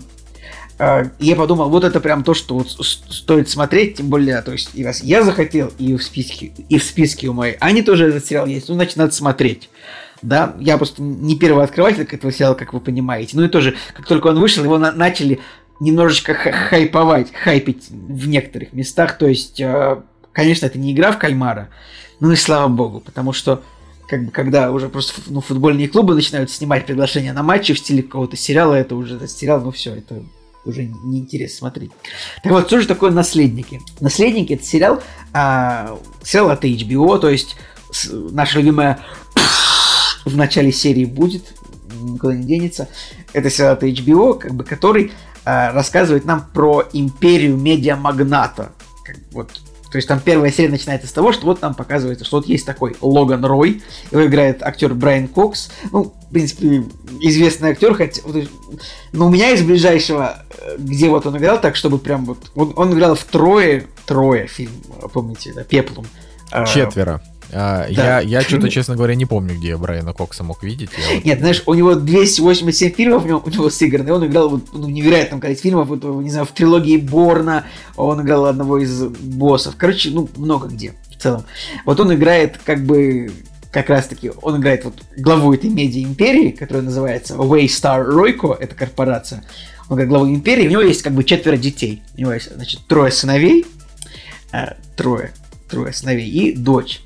И тоже это все очень интересные роли. То есть э, одного из дет... одного младшего сына играет Киран Калкин, то есть один из семейки Калкинов. Он, и он играет такого супер ироничного, поганенького героя. А, они все супер богатые, очевидно, мы делаем э, мы делаем э, поправку на то, что они ведут себя как бы как богачи.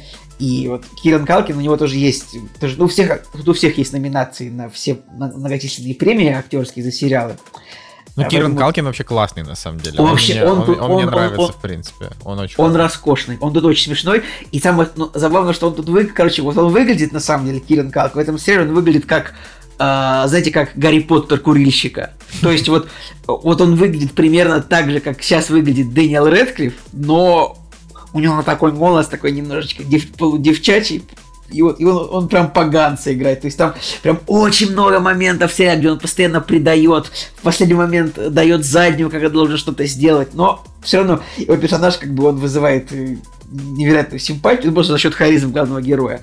А... Так а тут а, что, вот этот Логан Рой, он типа умирает и хочет им нет, передать? Нет, нет, Или... в том-то он... и дело, что вот э, сериал начинается с того, что как бы Логан Рой, как бы, ну, вроде бы, вроде бы готовится к тому, что вот завтра вот, и нам известно, вот это вводные данные. Завтра, как бы, вроде бы, Логан Рой должен передать бразды правления, ну, э, бразды правления э, как бы, в совете директоров, он должен передать своему среднему сыну, не старшему, а среднему сыну, который играет актер Джереми Стронг. Кстати, тоже неплохой актер, у него тоже есть Золотой глобус, у него есть за, блин, или Эмми, я, короче, путаю. Ну, Джереми Пусть... Стронга я видел больше, чем... Джереми... В, дж... в «Джентльменах» он играл, например, вот он играл русского олигарха, который...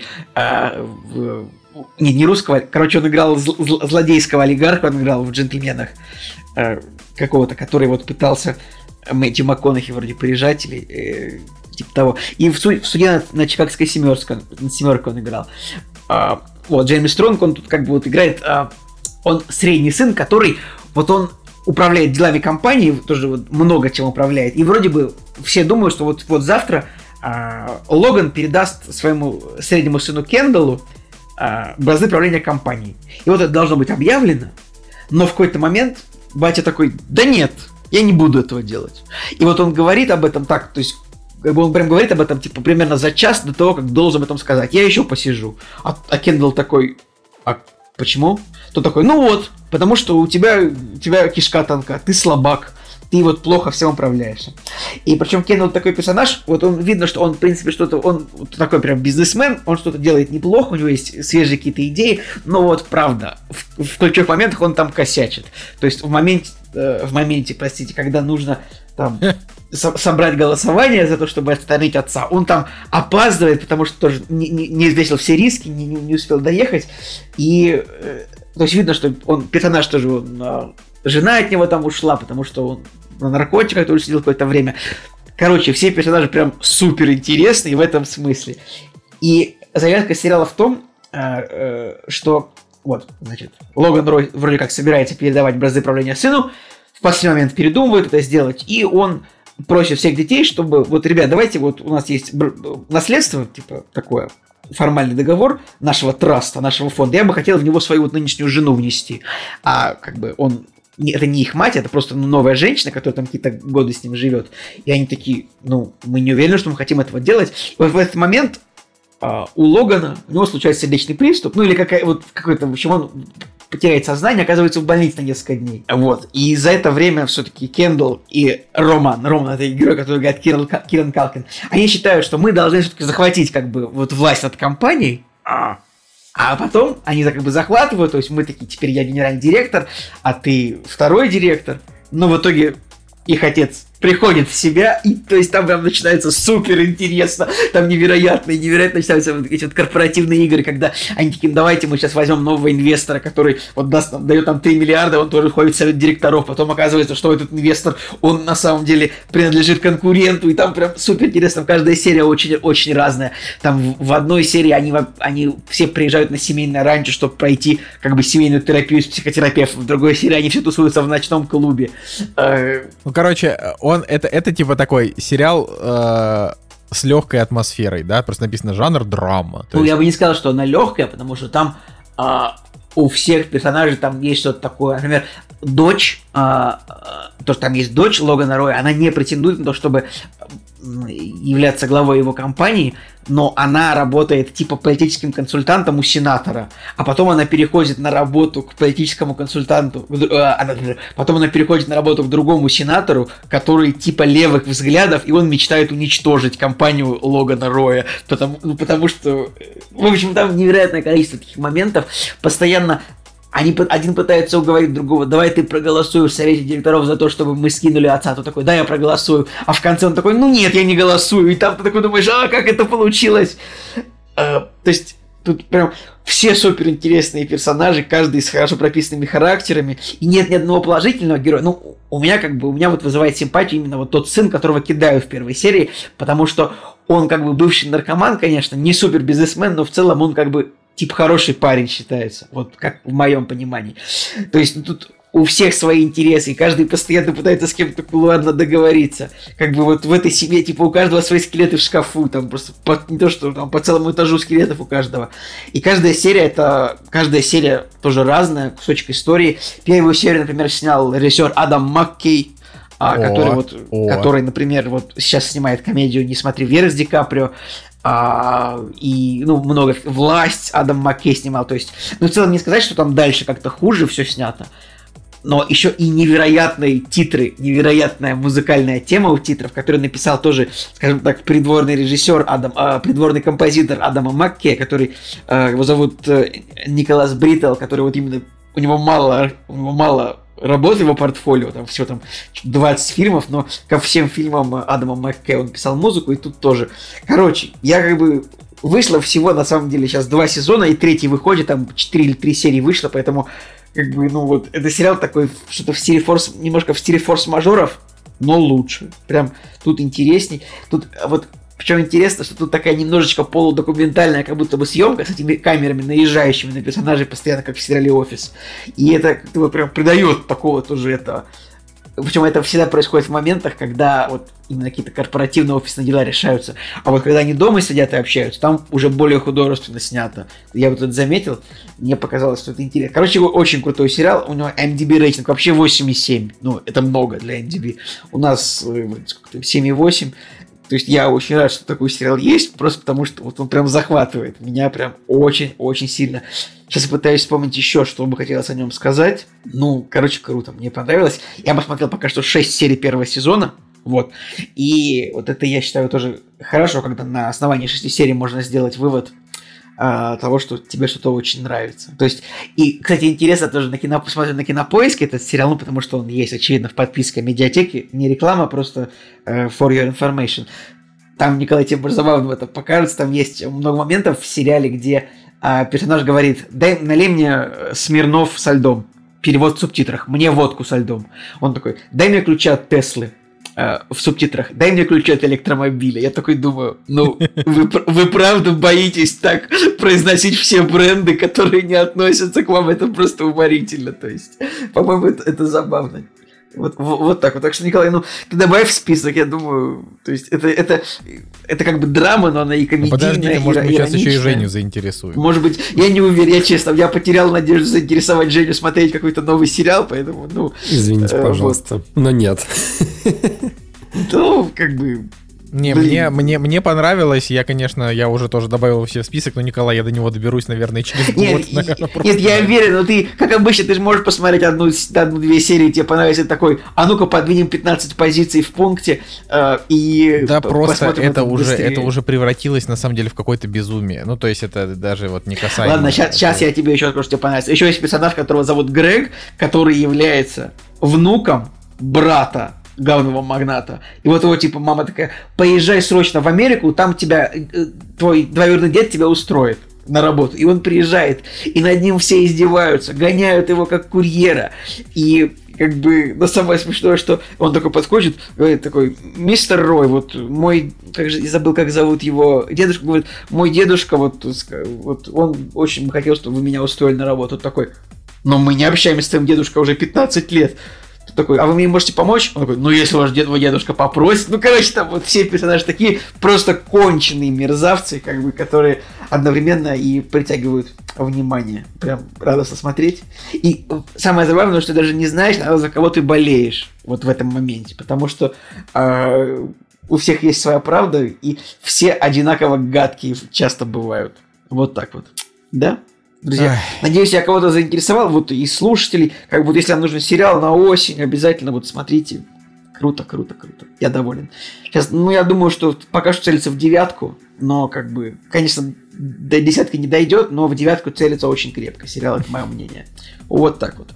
Кстати, уже продлен четвертый сезон, насколько я понимаю, поэтому... Блин, это жуть, конечно. Вот каждый раз, когда какие-то вот сериалы, я, я сейчас, я все еще не отказываюсь от своих слов, что я за формат вот мини-сериалов, чтобы истории классные рассказывались быстро. Конечно, да, когда сериал прям очень нравится, вот всегда хочется, чтобы он был как можно дольше. Ну, типа, э, вот если он действительно крутой, вот, например, Тед Ласса, я бы его с удовольствием бы посмотрел сезонов 5, если он как бы не спустится в своей крутости. Но я боюсь, что Тед Ласса там на третьем сезоне он уже как бы исчерпает себя. То есть там, я не знаю, что там еще можно показывать. А вот. Ну, максимум там еще четвертый сезон, но больше уже как бы нельзя. Ну, вот, потому что, ну, вот, несмотря на то, что я, например, Тед Ласса, я вот прям люблю, и я бы его смотрел и смотрел, потому что мне от него как бы физически прям вот я чувствую себя приятно. А, но сейчас что-то вот прям список... Короче, у, у меня, в принципе, вообще сейчас случилось прям очень сильное контентное выгорание. Причем прям такое... Ой, это, это как бы... Понятное дело, что это все white people problem, но это я к тому, что мне просто ничего не нравится. Ну, и... Блин, Николай, вот, а вот Поэтому попробуй включить то, с чего я в восторге, потому что я прям, что я смотрю, Николай, прям, ой, классно. Ну, понимаешь, что вот, это, вот у нас, у нас же немножко разные в этом все-таки плане вкусы. То есть я, я что-то включаю, и если это хорошо, то я думаю, ну, это да, это хорошо, неплохо, там какие-то моменты. Но а, вот чтобы я от чего-то именно в восторг приходил, то есть да, конечно, сцены супружеской жизни, которые были вот там условно месяц назад, да, это вот потрясающе, на мой личный взгляд. Опять же, меня они прям вот очень сильно зацепили.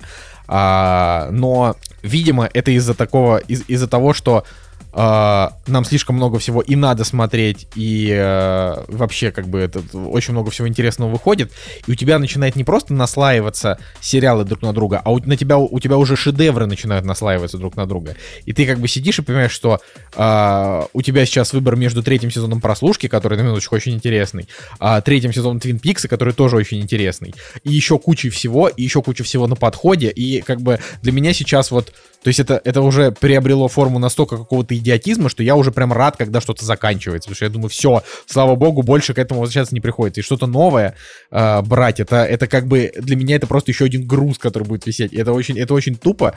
Uh, вот, но вот так. И на, на самом деле мы сейчас просто, мы сейчас смотрим аниме, который называется «Ковбой Бибоп», uh, потому что выходит на Netflix сериал по этому аниме. И пока что вот Ковбой Бибоп это лучшее, что я смотрел за очень долгое время, если э, не считать вот сцены супружеской жизни. Вот я там от каждой серии получаю огромное удовольствие, но здесь у нас нет любителей аниме, поэтому я не могу вам не, не могу с, с вами. Нет, я, я, кстати, думаю, что я рано или поздно посмотрю. То есть, э, не, ну, чтобы ради, ради тебя, Николай. Я, так я что сейчас, пока я сейчас что не буду, обсуждай. Да, и на самом деле, я, как бы сериал на Netflix, скорее всего, вы все равно будете смотреть оба, потому что это будет хайп.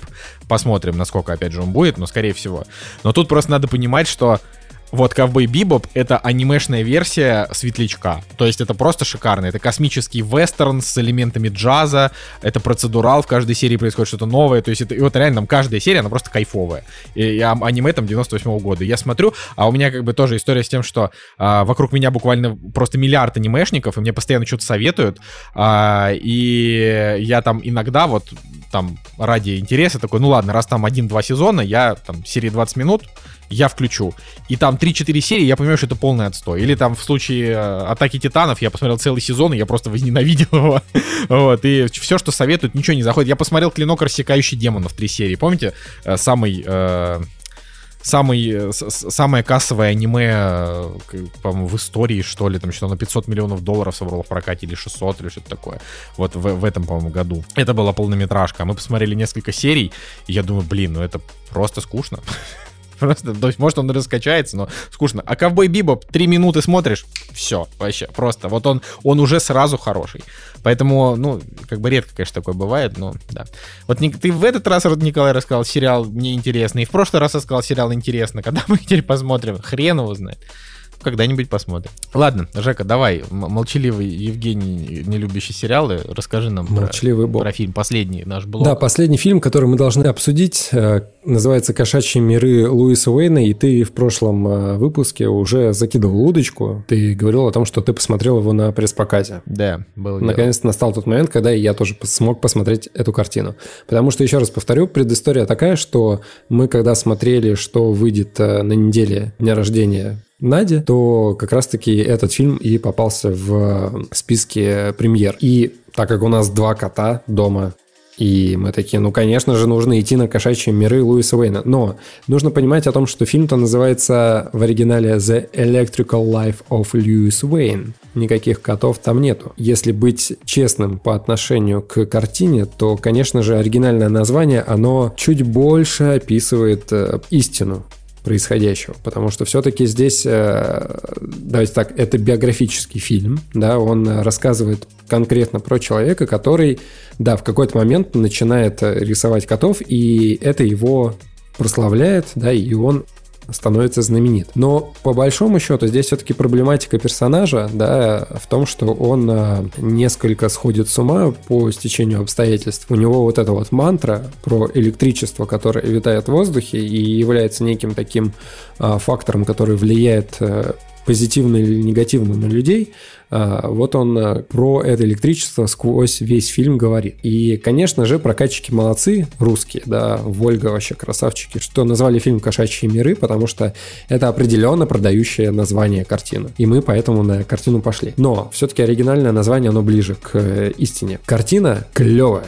То есть, смотрите, у меня уже два фильма за этот подкаст, где мне нравятся фильмы те, которые я посмотрел в кинотеатре. Давненько такого не было, наверное, и я что тот фильм, да, «Последний дуэль» советую, что «Кошачьи миры» Луиса Уэйна советую. Почему мне фильм понравился, почему я ему поставил 9, и я ему оценку даже не снижаю.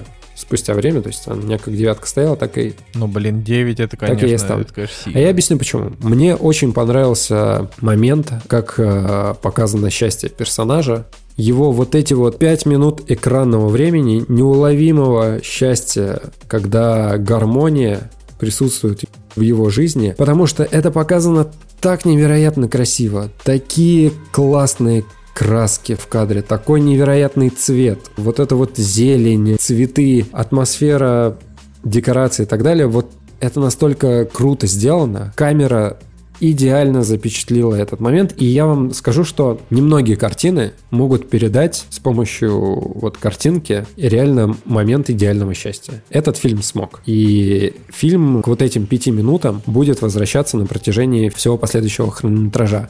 Что-то я, я, честно говоря, не уловил вот эти 5 минут, про которые ты сейчас говоришь. Смотрите, Пять минут э, счастья. У нас изначально картина про мужчину, который является единственным мужчиной в семье, да, и у него а, есть несколько сестер, и э, в какой-то момент погибает отец, и, соответственно, э, вот этому Луису Уэйну выпадает бремя а, заботиться о своей семье. Видимо, у них что-то наследственное было, потому что у него сестра впоследствии да, от шизофрении э, скончалась, и его старшая сестра тоже такое ощущение, что чем-то вот э, таким страдала. И сам главный персонаж, он э, впоследствии заканчивает свою жизнь в психиатрической такой клинике. И у нас главный персонаж, он такой немножко не от мира сего. То есть, короче, у него заячья губа, да, и он страдает от своей внешности, и это передается из детства, когда дети, что они к нему относились не как к равноправному члену общества, он сбегает из школы и так далее. Ну, то есть немножко такое состояние отрешенности, да, социальной и так далее. Вот. И в какой-то момент э, появляется персонаж, горничная в их доме, который изменяет жизнь главного персонажа. Они встречаются, любят друг друга, переезжают жить отдельно от этой семьи, заводят кота, который меняет впоследствии э, кардинально жизнь вот этого Луиса Уэйна. И когда приходит известие о том, что жена главного персонажа больна раком, и она скоро умрет, то вот как раз-таки вот, э, вот в эти пять минут экранного времени показывается, да, как они проводят вместе время, как они гуляют с этим котом, которого они подобрали э, во дворе своего дома, а, как этот кот э, развлекает эту жену, которая уже больная лежит в постели. Короче, вот эти вот моменты прощания с женой, они невероятно восхитительные, потрясающие, когда они наслаждаются жизнью друг с другом. И для меня это была вот э, максимальная гармония, максимальное счастье от жизни. Да, и дальше, к сожалению, э, в реальности, да, персонаж, вот эта жена, она погибает от э, рака груди. В фильме сказано, что у нее был рак груди. На Википедии, на самом деле, было написано, что у нее был рак э, чего-то другого. Не знаю, где правда. Но в любом случае, да, она погибает достаточно скоротечно. По-моему, три года они в браке прожили. И, соответственно, это является шоком для э, главного героя. Он немножко на этой теме и начинает э, впадать в депрессию. И вот кот, которого они завели, Питер, он ему помогал, да, справиться с этим одиночеством, грустью, трагедией, да, он начинает его рисовать, и эти рисунки постепенно становятся вот известны, и он все больше и больше начинает рисовать котов, заводить котов, и как-то вот, вот в этот кошачий мир э, въезжать. Безумно трагичная картина. Я последние 10 минут э, экранного времени сидел с таким комком в горле, я, конечно, не плакал, но мне было тяжело дышать, и мне было очень больно от происходящего на экране. И когда фильм закончился, я не знаю, мне потребовалось пол-литра воды, потому что у меня все пересохло, я хотел пить, и как-то вот, э, вот этот вот груз тяжести смыть куда-то. И поэтому на контрасте таких эмоций, счастья и вот трагедии великой такой человеческой, я поставил фильму 9 из 10. Ну и, конечно же, очень много котиков э, во второй половине фильма. Он их рисует, он э, иллюстрирует их.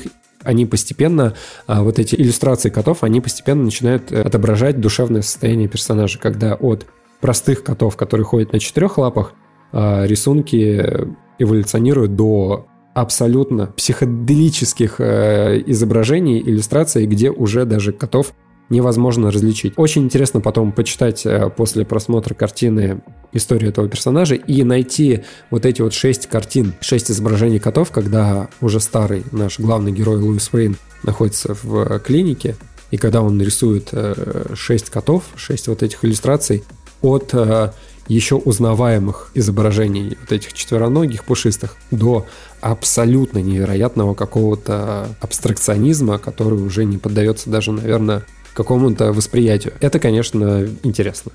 Ну, я, в общем, у меня нет такого восторга, как у Жени. А, Я, конечно, такого... Ты восьмерочку-то поставил, Николай. Да, но фильм классный, фильм классный. Э, То есть э, для меня вот, карти... во-первых, это не первая роль Камбербэтча, значит, э, когда он играет художника, который съезжает кукухой, он играл Ван Гога. Вот. И сыграл Камбербэтч очень хорошо. Но традиционно. То есть, по большей части, Камбербэтч, он везде плюс-минус одинаковый. Он такой, как бы, немножко не от мира сего персонаж. А, Он, может быть, только там в Докторе Стрэнджа не очень сильно на себя похож, а так вот у него всегда а, герои с какими-то там определенными какими-то такими странностями. Слушай, а где Ван Гога он А, играл? и он играл в каком-то фильме 2010 года, то ли BBC-шный, то ли что-то там. То есть это, это не тот фильм, где играл Ван Гога, значит, Вильям Дефо, и не тот, вот, не мультяшный, это вот еще раньше был.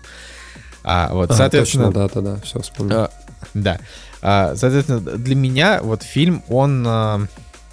Называется «Ван Гог. Портрет, написанный словами». да, да, вот я про, я про этот 10-го фильм года. говорю. Я просто провел research, но сам фильм я не Что фильмов, фильмов про Ван Гога за последние 10 лет вообще примерно 5 и как бы... Не, ну вот есть, если быть честными, то э, вот тот фильм, который, в котором играет Уильям Дефо, это вообще один из, там, может быть, в топе лучших фильмов, что я смотрел, то есть он просто максимально великий фильм, я считаю, и он, вот как раз для меня он был такой вот про, про эмоции, про то, что такое, вот, значит, чувствовать, быть художником и чувствовать мир не так, как чувствуют его другие, то есть это классно. А все-таки «Кошачий мир» Луиса Уэйна — это вот фильм не, все-таки не про творчество, а вот как бы про сублимацию, про то, что вот он потерял любовь, и в творчестве он обрел а, спокойствие. А вот, например, Ван Гог — это персонаж, у которого, в принципе, не было ничего, кроме творчества. То есть он чувствовал только только вот единственную потребность своей жизни, и его не понимали. А все-таки у Луиса Уэйна у него немножко другая судьба. Да, там, конечно, у него вот эти вот сестры, пять там сестер, которые ни одна из них не вышла замуж, и главное, там из них это абсолютно вообще какая-то конченая стерва. А, вот, у самого у него, у него он такой немножко эксцентричный, Ничего странненький. ты прям такой конченая стерва, чувак. Не, она конченая стерва. А чё? Ну, в смысле, она, она его пилит буквально за все. Он им приносит деньги, она пилит. Она, ну, то есть она, она прям, как бы, все разы, когда они пересекались, кроме того, когда она уже умирала, она была просто невыносимая стерва. Вот. И как бы, когда она вначале на него гнала, я на минуточку, его персонажу было 20 лет. То есть, да, на него свалилось там, как бы, быть, там, быть главой семьи, но они хот... но они как бы они требовали от него идти работать и зарабатывать деньги, чтобы они могли поддерживать их хороший образ жизни. Они были не на пороге бедности, они просто были на пороге из перехода из такого крепкого среднего класса в низший. И она как бы его вот за это ругала, типа, иди там зарабатывай, пилила. Ну, в общем, я такой, честно говоря, не очень понимаю, но это ладно. А, тут просто история не бедного художника, непризнанного, да, вот как это было с тем же Ван Гогом, а это история художника, который он как бы это человек с талантом к рисованию а, однозначным, да, то есть для него вот он очень классно говорил о том, что для меня нарисовать это просто 3 секунды. И вот он нарисовал двумя руками за 3 секунды. А, и это художник, который открыл э, там от- открыл для себя стиль вот рисования котиков антропоморфных. А, значит, э, вообще открыл миру, что котов можно держать как питомцев. А, значит, он был таким основным популяризатором вообще там в, в Англии и потом в том числе в Америке э, котов как таковых, потому что там говорили, что вот собаки они везде есть, а вот котов э, никто не воспринимал, как бы, а сейчас вот котики начали рулить. И как бы это режиссер, который буквально обласканный славой всю свою жизнь, но э, его косяки были в Художник. том, что он там не патентовал рисунки, а, и что-то что Сказал режиссер, по-моему. режиссер, да, простите, художник, который, не- он не патентовал свои рисунки, а, и из-за этого они как бы постоянно а, были на пороге того, что деньги закончатся, но при этом он все равно что-то придумывал, и деньги снова появлялись. Вот. А, Мне фильм почему понравился? Ну, во-первых, актерскими работами. Во-вторых, этот фильм, он для меня, он примерно как фильм «Маленькие женщины». То есть это просто кино про там 19-20 век, а, как бы про вот такие, не, про, не, не про бедняков и не про ультрабогачей, просто вот про людей э, такого среднего, среднего класса конца 19 века. Я такой жанр кино, в принципе, люблю побольше, чем, например, допустим, Пеплумы, да. То есть для меня это такой фильм посмотреть, это там может быть связано с каким-то определенным удовольствием. Те же там маленькие женщины мне нравятся. А, поэтому для меня это примерно такое же кино, но вот как бы с поправкой на то, что здесь а, как бы потеря любимой привела к тому, что он стал популярным художником. А, И да, однозначно сильнейшая часть этого фильма, это, ну, то есть вот та, та часть, которая мне понравилась больше, да, это вот как раз его любовная история. Во-первых, в фильме не сказали о том, что она старше его там на 10 лет, даже больше. То есть это там, как бы по фильму не совсем понятно, потому что Камбербэтч уже не молодой, и его как бы омолаживали для фильма, и не совсем понятно, что у них там разница в возрасте такая большая. Вот. а, И э, вот это, это же как бы тоже в том числе был таким вот, э, был как бы конфликт фильма, то, ну, то есть конфликт истории, да, как был. Я просто, когда фильм закончился, мы там, значит, пришли там домой, я прочитал тоже биографию на Википедии, мне просто стало интересно, а, что там действительно происходило, и они сняли реально все практически как и было, за что им как честь и хвала. Вот.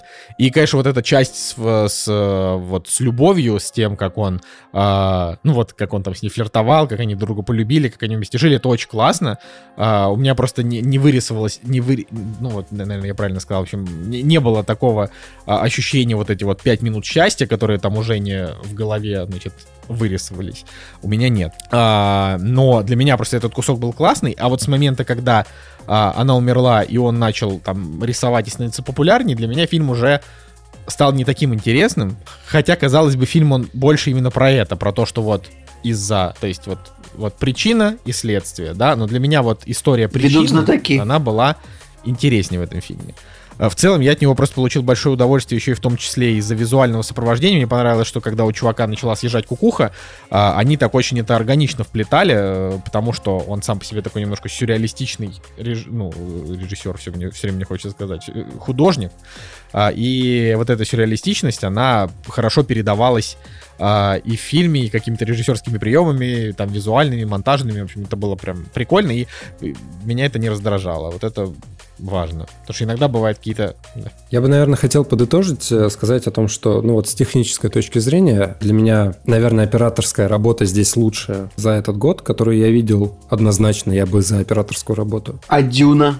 Дюна? Нет, Дюна ничего такого. Здесь все-таки вырисовывается какой-то стиль, который на фоне всего остального явно более яркий и более самобытный. Ну, короче, вот операторская работа мне очень понравилась, но все-таки для меня фильм, он не просто как маленькие женщины о том времени и так далее. Для меня фильм прежде всего о непрекращающейся внутренней борьбе человека, у которого есть э, какой-то конфликт с окружающим миром, но который не бросает все, не срывается и находит в себе силы как в себе, так и внешние, да, там с помощью женщины, которая его полюбила и поняла, который на протяжении вообще вот всей картины борется со своим нутром и с той данностью, которая вот у него сложилась. И это круто, и это идет сквозь всю картину. Да, в какой-то момент он сдается, у него что-то не получается, и он оказывается вот в этой психиатрической больнице, и волей судьбы люди э, его начинают поддерживать. э, Но опять же, это благодаря тому, что он сделал до этого. И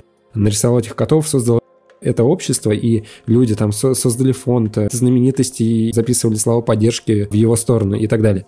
И вот финальный кадр, когда э, в фильме он встречается с э, персонажем, который был в самом начале, который понял трагичность этого персонажа, и вот этот финальный кадр, когда персонаж из своего вот этого обезумевшего состояния, да, какого-то космического, электрического, он все-таки понимает, да, что происходит, он берет дневник, он берет э, те вещи, которые ему дороги, и он идет в то место, да, которое вот э, подарило ему счастье. И, короче, вот этот момент Вообще, я не знаю, у меня словно душа в этот момент просто выпорхнула и хотела оказаться там вместе с ним, чтобы как-то помочь или просто рядышком сидеть. Классно. Вот, в общем, вот эта вот внутренняя борьба, что не сдаваться и нужно помогать быть добрым, я не знаю, светлым человеком, это, это круто.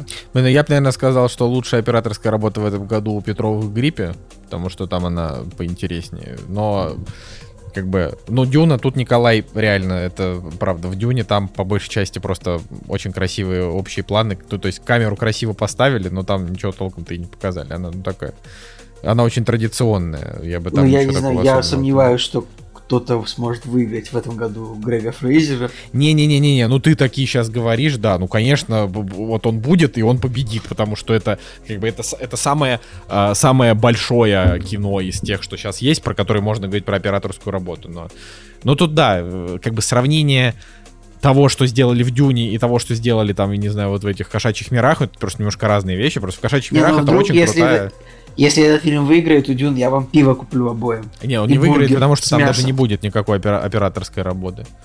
Ну, А, просто. Ну, Если хотя бы номинация ну, я- будет, уже будет... э, Да не будет там номинаций, там она, она просто, она, она там хорошая для авторского кино, ну такая, знаешь, просто вот если бы я бы поставил как раз, может быть, «Кошачьи миры» вот с Петровыми в одну номинацию, типа там операторские, а- а, там, короче, лучший оператор, там, вне блокбастеров, понимаешь, а там, конечно, когда есть Дюна, которая там песок показывает по 25 секунд э, в, ка- в кадре, конечно, это, кстати, никто неправда. не. Дюна не такой уж и долгий фильм в этом смысле. Там планы не такие уж и долгие, как могло бы Тебе быть. просто, тебе просто нравится Дюна, Николай. Ты Да не, не в этом. Нет, я просто... Это не- я, сейчас, я сейчас говорю не о том, что мне понравилась Дюна, а о том, что на самом деле она не такая тягучая, как все ее представляют. Она невероятно быстро несется по сюжету. Это здесь, э, здесь не, э, я согласен, да. Ну, просто, блин, я не знаю, вот это... Короче, про операторскую работу, наверное, вот как... Вот уже Жека посмотрел, он говорит, блин, вот типа тут операторская работа потрясающая, я прям кайфанул. А я такой думаю, а я даже вот не помню, чтобы меня там операторская работа как-то вообще к себе вот при, при, ну, то есть мне, мне нравится там монтаж, но операторская работа, ну, там вроде, вроде стандартные, как в тех же маленьких женщинах, ну, просто кадры. Герои что-то бегают, ходят. Да, там есть иногда а, прикольные, если уж говорить, да, там на языке, там есть прикольные планы, когда вот а, герой что-то делает на переднем плане, на заднем что-то там происходит. Э, Или а, кадры, где герой как бы в центре, и на нем типа фокусируется внимание. Ну, то есть там, там хорошая операторская работа, просто я ее как бы не особо запомнил. Ну, потому что, в принципе, для меня выдающаяся операторская работа, это когда а, Индириту весь фильм снял одним кадром. Вот это вот операторская работа выдающая. Или выживший, да, или там вот, или а, там, как Роджер Диккенс делает. Ну, вот, вот такие операторские. Или как в фильме там 1917, вот можно сказать, что операторская работа там интересная. А здесь просто такая хорошая ремесленная операторская работа с интересными планами. Ну, это как бы э, их э, неправильно ставить на как бы на один, на одну ступеньку с какими-то как бы большими фильмами, в которых операторская работа это как фича. Вот. Но, но среди них я бы Дюне, наверное, не дал бы тоже приз, потому что я там ничего особенного не увидел, честно говоря. Ну, то есть, Но это другой разговор. Вот. Ну, в общем, я советую посмотреть. Классный фильм. Я ему поставил 8, я от него прям получил удовольствие. Это- Я, кстати, когда, когда вот я ставил ему оценку, тогда еще не было оценок вообще. То есть я ставил свою оценку, не основываясь ни на чем. Не было никаких мнений. Я вот люблю такое, когда происходит. Ну Вот. что, друзья, мне кажется, плотненько сегодня все обсудили. Наверное, пора и заканчивать уже. Плотненько. Однозначно, однозначно, потому что я, конечно, рад вас слышать, но в какой-то момент...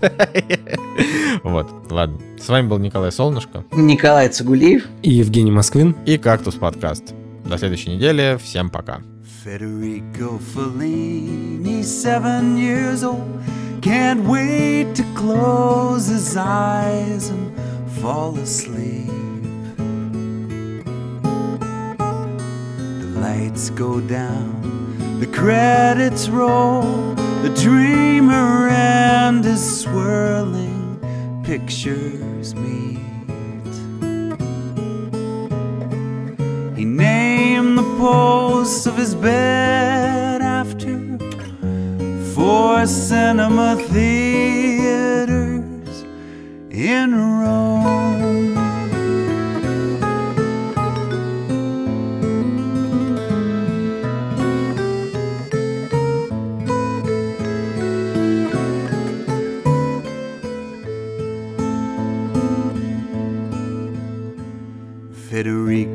Fellini sketching cartoons, grasping half awake half remembered scenes,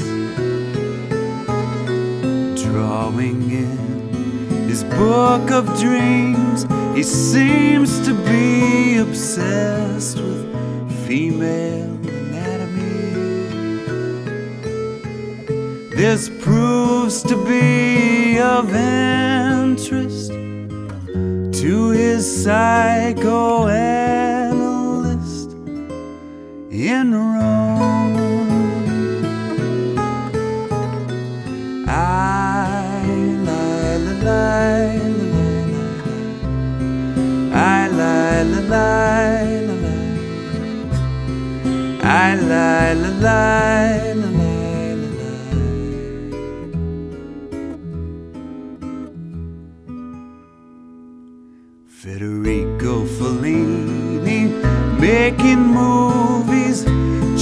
chasing after boyhood fantasies.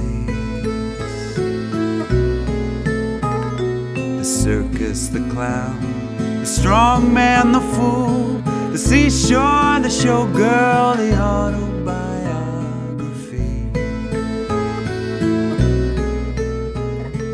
His films gained popularity when condemned by the page. See in Rome. I, la, la, I, lie, lie, lie, lie,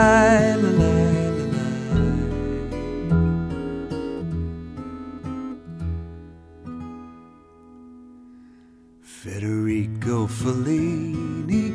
73 takes sleeping pills so he can fall asleep. There's no money in Italy to take his latest picture to the screen. The Academy gives him a lifetime award dies in five months in a hospital ward in Rome.